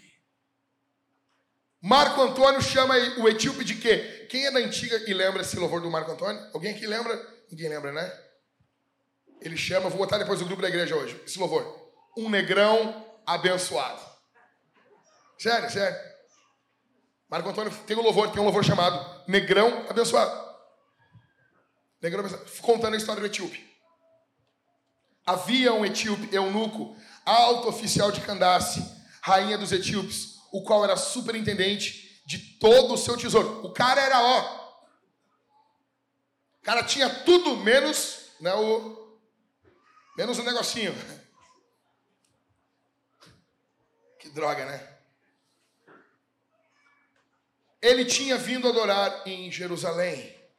Havia um etíope, sempre há um etíope.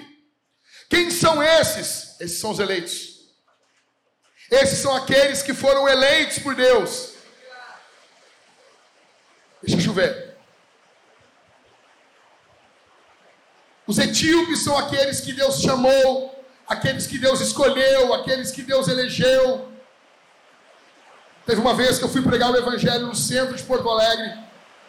Eu me lembro como se fosse hoje. Eu estava dentro do ônibus e eu comecei a olhar para a rua e eu fiquei pensando: eu vou pregar o Evangelho para os eleitos, eu vou falar de Jesus para os eleitos. Eu não sei quem eles são, eu não sei aonde eles andam, mas eu sei que quando eu abrir a boca para pregar, algum eleito vai estar passando por mim, algum eleito, alguém que foi eleito desde toda a eternidade, e o Espírito Santo vai usar minha pregação, e ele vai ouvir o Evangelho, e ele vai vir para a cruz. E eu me lembro que eu comecei a chorar. Comecei a chorar. Eu comecei a derramar as minhas lágrimas dentro daquele ônibus. existe alguém, existe alguém que você vai abrir a boca, vai pregar e essa pessoa vai ouvir você. Você vai ser ouvido, você vai ser atendido. Você vai pregar para todos, para todos, mas vai ter um etíope. Você vai falar para todo mundo, mas vai ter um etíope. Essa pessoa vai ouvir você. Essa pessoa vai dar atenção para o que você fala. Essa, essa pessoa vai dar atenção para você. Havia um etíope. O ponto é: o anjo falou do etíope ou não? Vamos lá, gente. Falou ou não? Não falou. O céu apenas está dizendo: vão. Porque, mas pastor, eu nunca encontrei o etíope. É porque você não vai. Tem pessoas esperando para ouvir a tua voz. Tem pessoas que precisam ouvir o evangelho de você. Tem pessoas que estão esperando você pregar para se converter. Tem pessoas que estão esperando você abrir a boca e falar de Jesus para elas. O Espírito Santo tem almas para dar para você. E se você não se levantar e ir, essas almas serão cobradas de você. A Bíblia diz isso em Ezequiel. Nós precisamos amar, precisamos ir, precisamos pregar. Precisamos evangelizar. Verso 38. Eu amo isso aqui. O que, ocorreu no 38?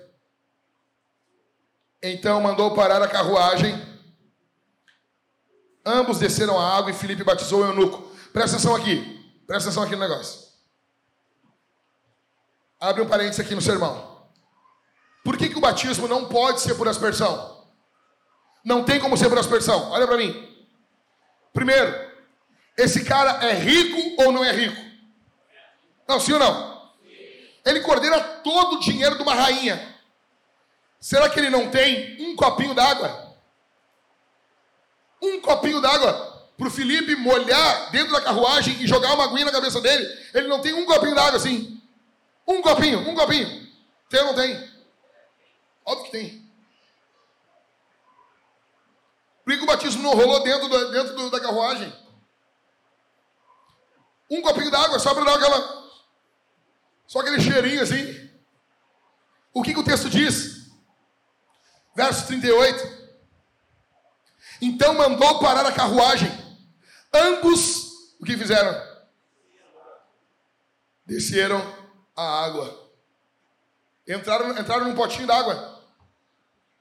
Sim ou não? Não era a água que dava para entrar. Aí eu li, eu li, eu amo os presbiterianos, eu amo eles, mas eu amo com amor meio vagabundo. Aí eu li os comentários dos presbiterianos, eles dizendo, não, e eles falando, não, que entraram na água, mas dentro da água, então ele jogou a água na cabeça dele. É mais ou menos isso aqui.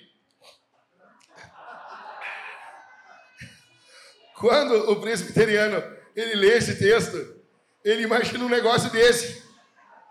O cara está se refrescando com aquela garrafinha d'água. É muito louco isso. É muito louco. Fica, fica olhando isso aí. Deixa, deixa essa foto aí. Deixa essa foto aí. Veja. Volta comigo no verso 29. Volta comigo no verso 29. Então o Espírito disse a Filipe: aproxime-se dessa carruagem e acompanha. Verso 30. Correndo para lá, Filipe ouviu que o homem estava lendo o profeta. Isso aqui nós, ó, nós temos tudo que emagrecer, os homens aqui. Imagina o Espírito Santo fala assim: corre do lado dessa caminhonete.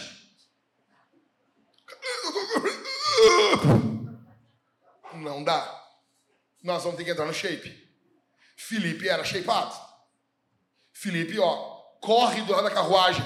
Imagina isso correndo na carruagem, e ele ouvindo aqui, ouvindo, sabe? E o cara vinha lendo o profeta Isaías. Então perguntou, imagina o cara correndo, tu tá entendendo o que tá lendo? Ele respondeu, como poderia entender se ninguém explicar? Veja uma coisa, o Espírito Santo empurra Felipe para Felipe ajudar numa exegese. Eu amo isso aqui. É uma direção sobrenatural para um desempenho teológico. Filipe está indo fazer exegese. O Espírito Santo fala com ele, faz a exegese, a interpretação do texto correta com aquele cara, corre do lado dele. Ou seja, poder do Espírito e teologia caminhando de mãos dadas. Lê comigo o verso 35. Então Felipe explicou, e começando com essa passagem da Escritura, anunciou-lhe a mensagem de Jesus. Olha aqui para mim, olha aqui para mim, olha aqui para mim. Como que Felipe alcançou o alvo do movimento? O cara está lendo ali o profeta Isaías. Cara, estava na, na boa. Ele está lendo o profeta Isaías. Felipe não, não subiu na carruagem e falou assim: Ó, oh, esquece isso aí, vamos ler um outro livro da Bíblia. Não. Ele começa aonde o cara está. Você quer evangelizar? Você tem que começar aonde a pessoa está. O Espírito Santo já está agindo na vida daqueles que não têm Jesus. Você tem que conhecer essa pessoa e ver o que Deus já está fazendo na vida delas. E você pega a partir dali e você passa a pregar o evangelho. Quando você chega para um não cristão e você mostra para ele o que Deus já está fazendo na vida dele, ele vai contar em algum momento para você questões da vida dele e você vai identificar atuações do Espírito Santo durante toda a vida desse não cristão. Então você vai pegar e vai dizer: Se lembra do que me falou aqui? Que quando tu era criança, aconteceu isso, isso, isso contigo? Isso foi Deus trabalhando na tua vida para que ocorresse isso hoje. Sabe o que tu falou para mim sobre a tua família? Que tu passou por isso, por isso, por isso? Você pega ali. Felipe pegou ali. Ele, ele está em Isaías 53. Eu vou falar a partir de Isaías 53. E o que foi que Felipe anunciou? verso 35. E começando com essa passagem da Escritura, anunciou-lhe a mensagem de. De. Está muito fraco. De. Jesus. Mensagem de Jesus. Filipe aponta para Jesus. Filipe aponta para Jesus. É tudo sobre Jesus. Não é sobre o Jack, não é sobre a vintage, não é sobre você. É sobre Jesus. Eles precisam ouvir sobre Jesus, Jesus Cristo que morreu na cruz do Calvário, ressuscitou ao terceiro dia, subjugou principados e potestades, cura, liberta, vai voltar. Eles precisam ouvir falar sobre Jesus. Você não fala sobre Jesus, você só fala de política. Você fala mais no STF do que sobre Jesus. Você fala mais em Bolsonaro, em Lula, do que Jesus.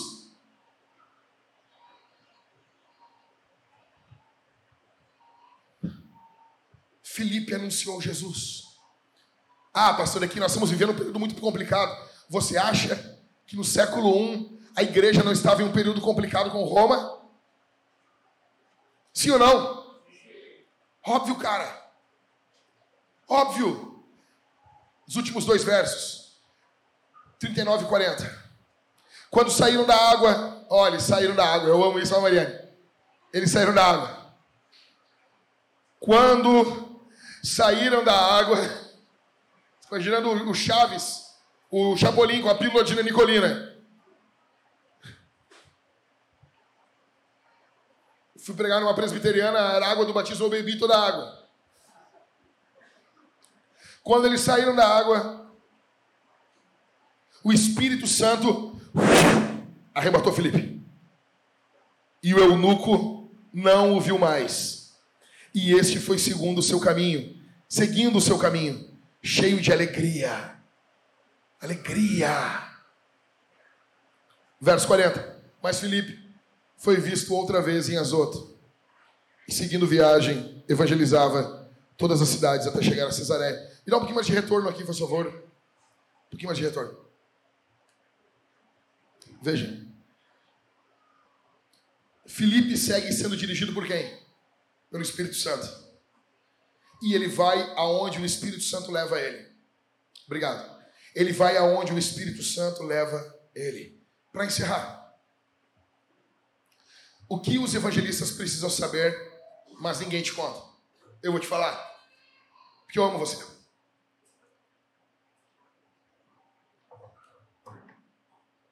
Em primeiro, um evangelista de verdade, ele está pronto para pregar para as multidões e para uma pessoa só. Verso 12, Filipe prega para multidões. Verso 35, ele prega para apenas uma pessoa. Se você tem um dom de evangelismo, Deus vai levar você em alguns momentos diante de uma sala com 5, 6, 7 pessoas, 10 pessoas. E às vezes você vai pregar para uma pessoa apenas. Às vezes o Espírito Santo pode levar você para uma multidão, 100, 200, 300, 500, mil pessoas. Eu me lembro, eu tinha 16 para 17 anos. Meu pai na fé me botou para pregar em uma tenda, num bairro muito tranquilo da Alvorada, Umbu. Umbu. E eu estou pregando na Umbu, eu me lembro como se fosse hoje eu vi o meu pai na fé desafiando os traficantes. Eu achava aquilo lindo demais. Então eu, com 64 quilos, virado em cabeça e joelho, parecendo um mosquito borrachudo, eu assumi o púlpito e comecei a pregar, pregar, pregar, pregar, pregar, pregar. E daí eu apontei, tinha uns caras, eu apontei, você, traficante, você é um covarde.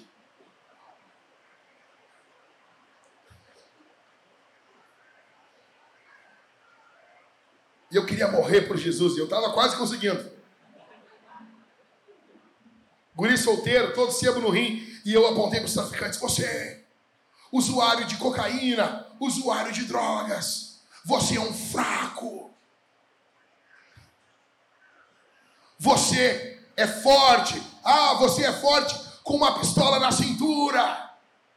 Mas quando você chega em casa, uma paranguinha de maconha é mais forte do que você, porque você é um fraco, você precisa de Jesus. E pá, pá, pá, pá, pá, pá, pá. E eu pregando bem louco, bem louco pregando naquele local, assim, quando vê na hora do convite. A gente faz, quantos querem aceitar Jesus? E vem para frente, assim, sem, sem forçar. 30 pessoas. Vem para frente. Aí nós oramos, alguns permaneceram na fé, outros não, foram ganhos para Jesus ali naquela cruzada. Aí eu contei um guri, cara, guri, 16, 17 anos.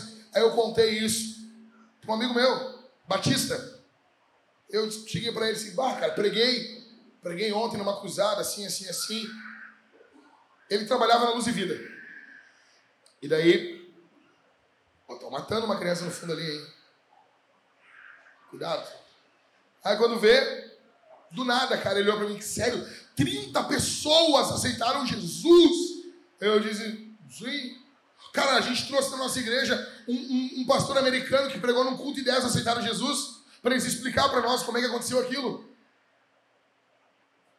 Quando você faz parte de um movimento que você não crê no poder do Espírito, você cava com uma colher de sopa, com uma colher de chá. Eu, um garoto de 17 anos, 16, 17 anos, estava manivelando uma retroescavadeira. É minha? Não, é do Espírito. Essa é a diferença quando você faz o seu ministério no poder do Espírito e não no poder da força do seu braço. Você entende isso, cara? Você consegue entender? Então, um evangelista de verdade, ele está pronto para pregar. Eu não quero saber se você tem o dom. Você tem o dom? Você tem que estar pronto. Não, eu vou me preparar. Então você não é evangelista. Um evangelista está pronto. Segundo, a mensagem que salva uma multidão é a mesma que salva uma pessoa. Verso 12 e 35. O que, que diz no verso 12? Quando, porém, deram crédito a Filipe, que os evangelizava a respeito do reino de Deus e do nome de. Verso 12. Não tem Bíblia aí, gente? Pô, não, não, não fica manivelando aqui, gente, com, com a tela. Com a Bíblia aí. Verso 12 aí. Verso 12. A gente está só no capítulo 8. Verso 12. Quando, porém, deram crédito a Filipe, que os evangelizava a respeito do reino de Deus e do nome do. Ou seja, a mensagem de Filipe para as multidões É Jesus. Aí quando Felipe está pregando para uma pessoa só, verso 35. Vai comigo aí. Então Felipe explicou, e começando com essa passagem da Escritura, anunciou-lhe a mensagem de. Quando Felipe prega para uma multidão, ele prega. E quando Felipe prega para uma pessoa, ele prega. A mensagem de um evangelista é: Jesus. Jesus. Jesus. Jesus. Se Deus permitir, quando encerrarmos Atos dos Apóstolos, talvez nós tenhamos uma mensagem sobre finanças curta e nós entraremos, se Deus permitir, se o Espírito confirmar, nós entraremos em uma série de sermões em Marcos, o Evangelho de Marcos. 16 sermões, um sermão por cada capítulo. Vai ser o nosso primeiro evangelho. Então, Jesus, 13. O batismo é a resposta tanto das multidões como de uma pessoa. Verso 12: as multidões iam sendo batizadas. Quando uma pessoa aceita Jesus, ela é o quê? Batizada. Deixa eu, deixa eu perguntar uma coisa para você evangelista de Araque. Evangelistinha. Que Deus deu o dom para você. Deus chamou você. Ei! Deus chamou você. E você fica se vagabundeando. É um verbo. Ok? Eu vagabundeio. Ele vagabundeia. Vós vagabundeais. Você fica se vagabundeando. O pastor, ele, ele, ele falava direto isso. Tu tá te vira lateando aí, Jackson. Eu dizia, oh, pastor, não é verbo isso aí, pastor. Tu já tá te vira lateando aí. Tu fica te vagabundeando com o dom que Deus te deu. Tu vai morrer sem batizar ninguém, gente. Não vai ter batismo no céu. Tu vai passar por toda essa vida aqui sem batizar alguém que você deu para Jesus? Não, não, não é que todo crente tem que batizar, não é isso. Mas o evangelista devia viver isso. Deus deu dom de evangelismo para você? Pode diminuir um pouquinho o retorno, pode diminuir um pouquinho só. Deus deu dom de evangelismo para você? Sim ou não? Ah, pastor, ele deu, ele me deu. Eu noto que ele me chamou. E tu vai passar a vida toda sem batizar? Um. Ninguém. Ninguém. Que droga, cara. Que droga. Qual o problema, pastor? O problema é que tu vai dar conta disso. Deus chamou você para algo e você fez. Deus chamou você para algo. Assim como uma missionária argentina, uma menina, Deus chamou ela jovem para a obra de missões. Ela orou e disse: Senhor, eu quero casar primeiro. Casou. Casou. Depois, teve seus filhos, seus netos, estava velha. E um dado momento, um homem, um profeta de Deus, bateu na sua porta. E quando saiu aquela, aquela senhora idosa, aquele homem foi tomado por Deus. Ele disse assim: Deus manda dizer para você que ele te chamou quando você era uma moça. Você disse: Senhor, espere eu casar. Eu, Senhor teu Deus, esperei. E eu te chamei de novo e você queria ter seus filhos. Eu, Senhor Deus, esperei. Eu te chamei de novo e você queria ter seus netos. Eu, Senhor Deus, esperei. Eu te chamei de novo e você queria aproveitar seus netos. E eu, o Senhor Deus, esperei. E hoje eu tenho mais de 2 milhões de argentinos que morreram e foram para o inferno e eu vou cobrar de você isso. No outro dia, aquela mulher, aquela mulher amanheceu morta. Deus chamou ou não chamou você?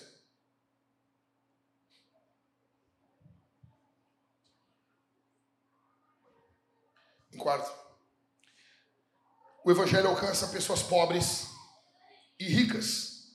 Quem são os pobres? Os samaritanos. Tudo pobre. E quem é o rico? O eunuco, o etíope, o negrão abençoado. Ele é rico, muito rico. O evangelho é para todos. Ah, mas eu não vou pregar porque ele é rico. Pregue. Mas eu não vou pregar porque ele é pobre, não vai entender. Pregue. Quem faz a obra é o Espírito. Em quinto, o evangelho alcança um religioso fervoroso, como os religiosos instáveis. Quem é o religioso fervoroso? O etíope, o eunuco, ele está lendo a Bíblia, ele quer entender e não entende. são os religiosos instáveis? Os samaritanos. Que é uma religião meio misturada. O evangelho alcança os dois. Pregue. Pregue. Aí ele é testemunho de Jeová. Prega. Ah, ele é batuqueiro. Prega. Ele é ateu. Prega. Prega, prega. Crente é que nem carro velho. Aonde para, prega. Isso aí. Em sexto, um evangelista, ele possui vários métodos maleáveis a uma mensagem imutável. A mensagem não muda, mas o jeito de falar muda. Uma hora ele está correndo do lado de uma carruagem. Você imagina isso, cara? Cara, para evangelizar, eu, eu, já, eu já lavei louça para os caras. Meu, vamos na igreja, cara. Vamos na igreja. Não, eu não vou, eu tenho louça para lavar. Eu lavo para ti. Então lá o cara lavando. Eu odeio lavar louça. Eu odeio lavar, eu odeio lavar louça. O inferno vai ser um demônio com um chicote mandando você lavar louça. Vamos lá, cara, vamos lá, vamos lá, vamos para a igreja. Jesus e blá, blá, blá. Você correr do lado de uma carruagem. Cara, Jesus. E para encerrar de vez, eu pergunto para você: quem é você aqui? Em primeiro, alguém como Saulo, que odeia a igreja e quer o fim dela. Talvez você ouviu um monte de coisa essa semana e você quer o fim da igreja. E você veio aqui talvez está me ouvindo na internet, e você é alguém como Saulo, que odeia a igreja. Eu quero dizer que o Espírito Santo te encontra hoje aqui. E ele tem uma obra na tua vida. E o Espírito Santo quer transformar a tua vida. E quer fazer uma grande obra na tua família. Quer transformar a vida do teu esposo, a vida dos teus filhos. Talvez você não é como Saulo. Segundo, você é alguém como Felipe, que em todo lugar vê um púlpito Deus chama você para pregar. Deus chama você para evangelizar. Deus chama você para entregar a mensagem do Evangelho. E você tem sentido esse fervor dentro do seu coração. E ao Espírito Santo gritando aí dentro: abra a boca e pregue. E o resto, Senhor, deixa comigo. A pregação é mais ou menos com Davi rodando a funda dele contra o gigante. O Espírito Santo diz: só joga. Só joga. Mas ele é gigante, só joga.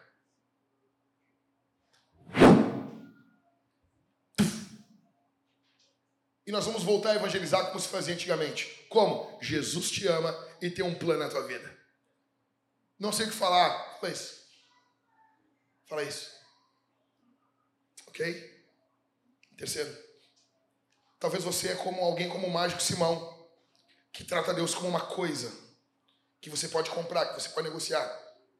Talvez você está aqui essa manhã e enxerga Deus como uma coisa, você não tem comunhão com Deus. Você talvez faz parte da igreja ou não, mas Deus é apenas um penduricalho na sua vida. É apenas uma coisinha que você colocou, que você adicionou na sua vida. Ele é um gadget, é uma bugiganga. Então você tem a sua vida, o seu trabalho, seu emprego, você é isso, você é aquilo, e tem Deus. Deus é mais uma coisinha. Deus não é tudo para você. Jesus não é o centro da sua vida, da onde todas as coisas são determinadas. É, pastor, ele não é. Então você é igual ao mágico, Simão. Você é um impostor. Jesus alcança você aqui. Ou em último, você é um cara que, assim como o eunuco, não conhece quem é Jesus. Você não sabe o que é o Evangelho. Você não sabe que Jesus desceu da cruz, desceu do céu, subiu a cruz, levantou dos mortos por causa de você.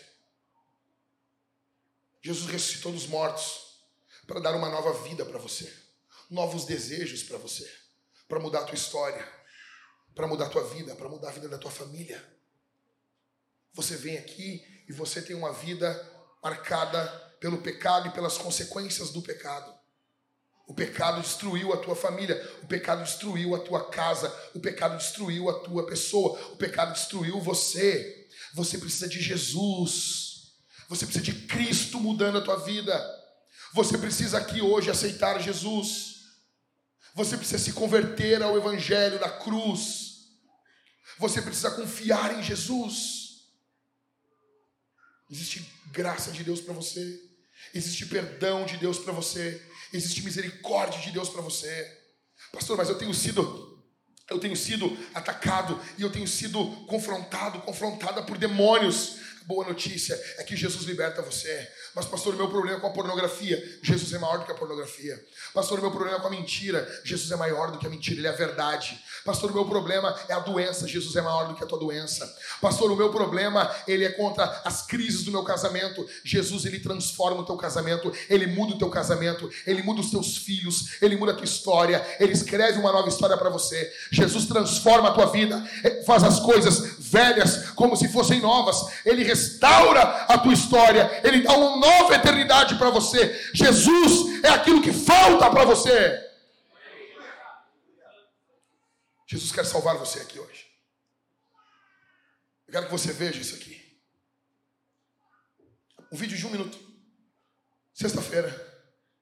O que os irmãos fizeram? Alcançando pessoas. Talvez a tua vida você tenha pecados escondidos. Jesus coloca luz nisso aí e quer limpar a tua vida. Olha isso, cara. Mulheres que colocaram suas roupas e saíram para se prostituir. Mulheres que são tratadas como coisa, como objeto, são alvos do amor de Jesus. E isso é o primeiro passo que foi dado sexta-feira. Nós vamos ganhar muitas dessas mulheres para Jesus. Nós estamos entrando no terreno do inimigo. Um movimento, quando ocorre, quando o poder do Espírito Santo vem, os crentes começam a evangelizar. Olha comigo isso aqui. O evangelismo foi demais. Foi muito bom. Eu revi umas meninas que eu já conhecia num, num outro prédio ali. E foi muito bom. Elas me receberam super bem, estavam com saudades. Uh, a gerente do lugar, ela recebeu uh, aquele bordel como herança e ela estava bem quebrantada, com o coração bem quebrantado, assim. Foi uma benção, assim. Oramos por elas, rimos com elas e foi demais. A gente foi para um outro lugar em que a gente nunca tinha ido, eu nunca tinha ido nesse lugar ali. E as gurias também foram bem receptivas, elas chegaram a dizer assim que nós alegramos a noite delas, nós mudamos a noite delas, então isso foi muito bom. E eu convido vocês a participarem disso, nos abençoando financeiramente, que a gente possa investir mais nelas. A gente já tem até uma janta é, já marcada com elas agora para julho, para que vocês orem por nós, continuem orando, intercedendo por nós, para que Jesus nos dê graça e estratégia para que possamos alcançar essas pessoas, tá bom? Essa é a missão de Jesus. Tchau.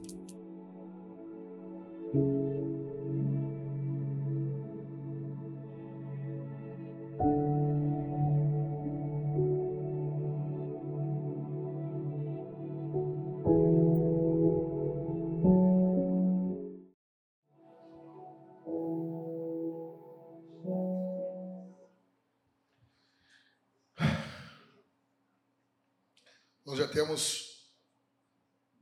uma refeição, queremos partilhar com essas meninas.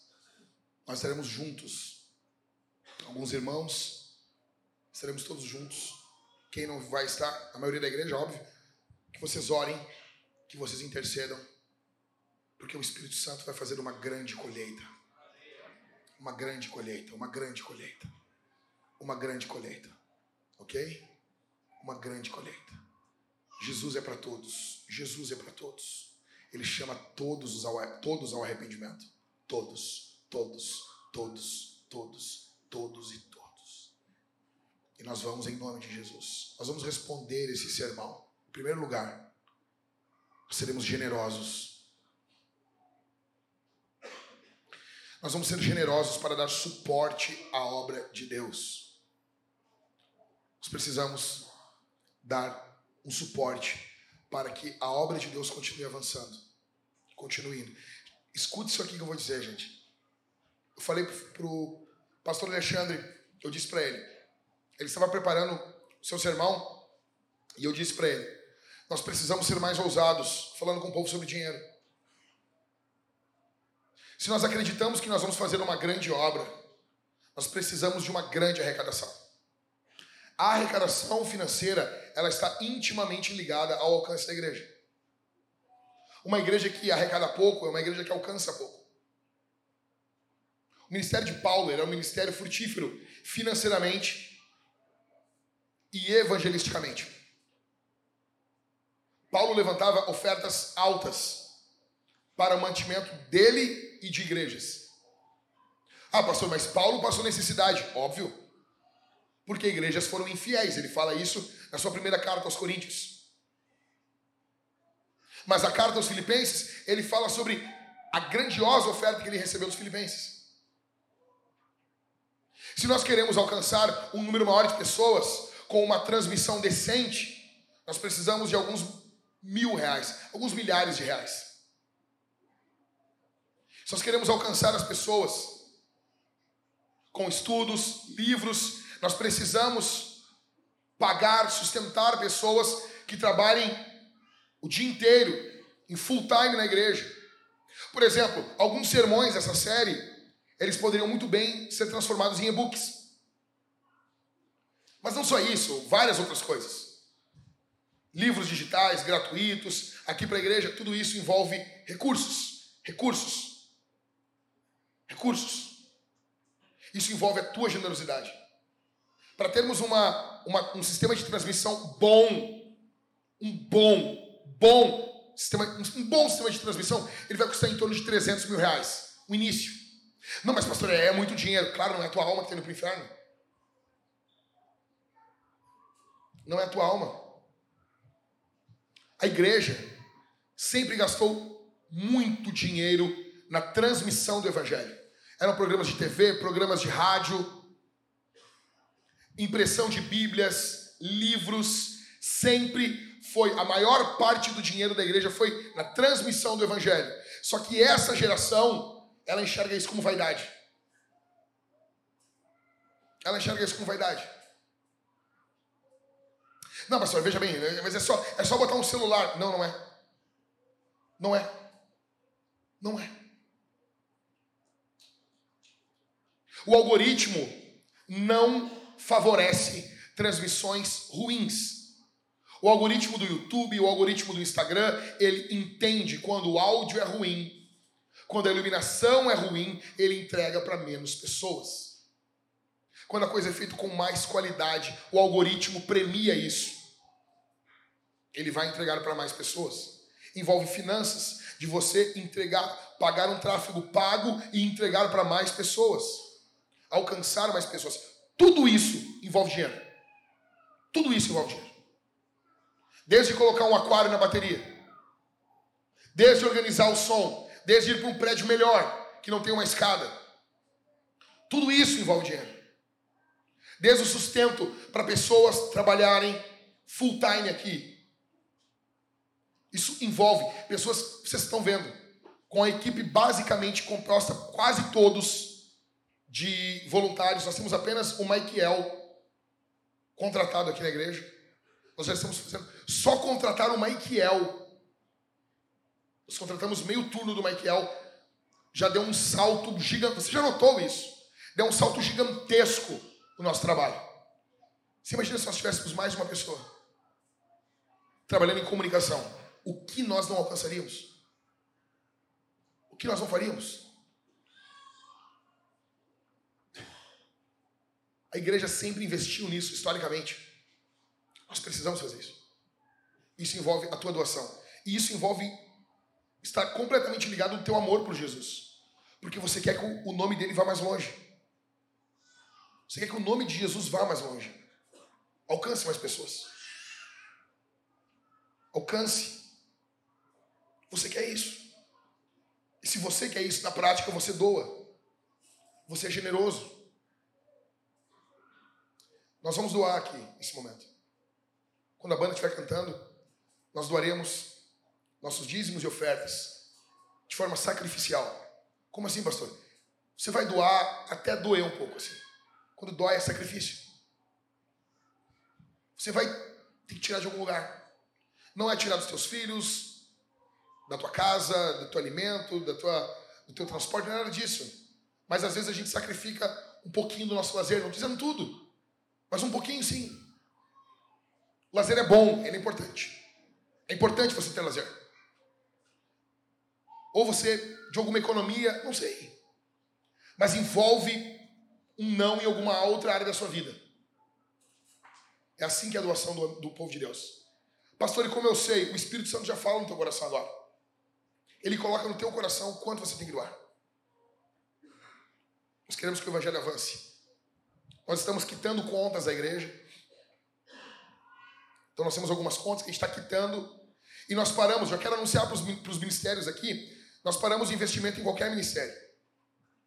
A não ser o Talita Cume, que nós estamos tirando. A Homens Fortes está bancando, e se não alcançar o valor que precisam, a igreja vai colocar a mão, mas nós vamos fazer de tudo para sair a Homens Fortes. De tudo nós vamos passar por um período, talvez um ano, sem nenhum gasto da igreja em mais nada. Por quê? Porque nós queremos zerar as nossas contas. Porque sempre quando sai uma conta, entra outra no lugar. Ah, caiu uma conta de 5 mil, Ever. Vai lá o Jack, já vamos botar mais uma aqui. Aí vem o pessoal da mesa de som ali. A mesa está. Meu, mas a mesa está acabando. Os canais estão queimando, eu sei. O que, que nós vamos fazer? Nós vamos dar um jeito. Nós vamos vender. Nós temos cantina, o pessoal das mídias, eles estão fazendo uma rifa para comprar câmeras. Nós precisamos de câmeras novas para transmissão. Então nós estamos fazendo é mil números a 10 reais. Precisamos de 10 mil reais para comprar câmeras. Eles estão fazendo uma rifa. Pelo próximo ano, talvez nós sejamos assim. E nós vamos equilibrar as nossas contas. Para não passar mais perrengue. Então nós vamos dando os passos de forma madura. Mas isso passa pela tua doação. Isso passa pela tua generosidade. Você pode doar ali atrás no QR Code com o aplicativo do teu banco, ou você pode doar também nas máquinas de cartões. A gente tem duas ali. É o Matheus e a Luana. Não. É aqui o Matheus, é eu vi um negocinho na mão ali. Mas é o celular, né? É o, o ok? Você chega até eles e você pode doar através da máquina de cartão, ou se você é do período da Mesopotâmia, você pode doar ali atrás, tem também aquelas com caixote, que anda com dinheiro, moeda, papel, ok? Você pode largar ali o papel ali. Nem sei quem usa mais isso, ok? Nós vamos, em segundo lugar, cantar a Jesus. Ah, pastor, mas o culto é muito longo. É um culto na semana, velho. É um culto. É um culto. Eu tenho um sermão para pregar para você na semana. E tu vai sair daqui e vai ouvir um monte de porcaria da cultura aí. Eu tenho um sermão para pregar para você. Nós vamos cantar Jesus. Nós vamos cantar de novo essas três músicas. Muito alto. Muito alto. Para perturbar. Ok? A Bíblia diz: perturbem-se os moradores da terra, porque o dia do Senhor vem ardendo como fogo. Nós amamos esse versículo. Perturbem-se os moradores da terra. Perturbem-se, ok? Em terceiro lugar, nós vamos comer e beber de Jesus. No meio da perturbação dos moradores da terra, você vai cear, você vai comer e beber de Jesus. Nós teremos dois irmãos aqui, dois irmãos ali. Você vai pegar o. Ei, ei, ei, ei, ei, ei, ei, ei, ei. Atenção aqui, gente. Você não pode cansar. O Jack fala isso todo domingo. Cara, eu como arroz e feijão todos os dias. Não cansa. Os alimentos essenciais não enjoam. Você vai pegar o pão, pedindo perdão dos seus pecados, porque você é um relaxado, um sem vergonha. A próxima camiseta eu quero, vá te converter relaxado. Essa vai ser demais. Essa vai ser demais. Vá se converter relaxado. Entendeu? Vá lavar as virilhas com álcool, alguma coisa assim. Você vai sair do seu lugar, pedindo perdão pelos seus pecados e você vai participar da ceia em gratidão a Jesus. Você vai cantar a Jesus, louvar a Jesus, comer e beber do corpo e do sangue do Senhor. Escuta: cálice bronze, vinho, cálice dourado, suco. Quem participa? Aqueles que estão em Cristo, aqueles que fazem parte de alguma igreja. Esses participam. Pai, eu peço a tua bênção sobre o teu povo. Eu peço a tua graça sobre o teu povo. Em nome de Jesus. Abençoa teu povo aqui, que vai ofertar, que vai dizimar, que vai ser generoso, para que teu reino avance. Em nome de Jesus. Que possamos sair aqui hoje como Felipe, com um chamado para pregarmos a palavra de Deus. Para que possamos ver o teu Espírito Santo agir na vida daqueles que não te servem, daqueles que não te amam. Ó Deus, dá-nos almas, dá-nos almas, dá-nos almas, dá-nos almas. Que o teu Espírito Santo venha soprar sobre nós. Que o poder do teu Espírito sopre sobre as nossas vidas poderosamente. Ó Deus, se o teu Espírito não se mover aqui hoje, nós não teremos como pregar o teu Evangelho durante essa semana. Nós precisamos do poder do teu Espírito aqui hoje. Nós precisamos que a unção do teu Espírito desça sobre nós poderosamente aqui hoje. Nós precisamos que ao abrir as nossas bocas, o teu espírito venha nos dar palavras de ousadia, palavras de intrepidez, palavras de coragem, palavras de amor, palavras de confronto, palavras duras e firmes banhadas no óleo do teu espírito, para pregarmos o evangelho e arrastarmos essa geração corrompida das trevas para a luz.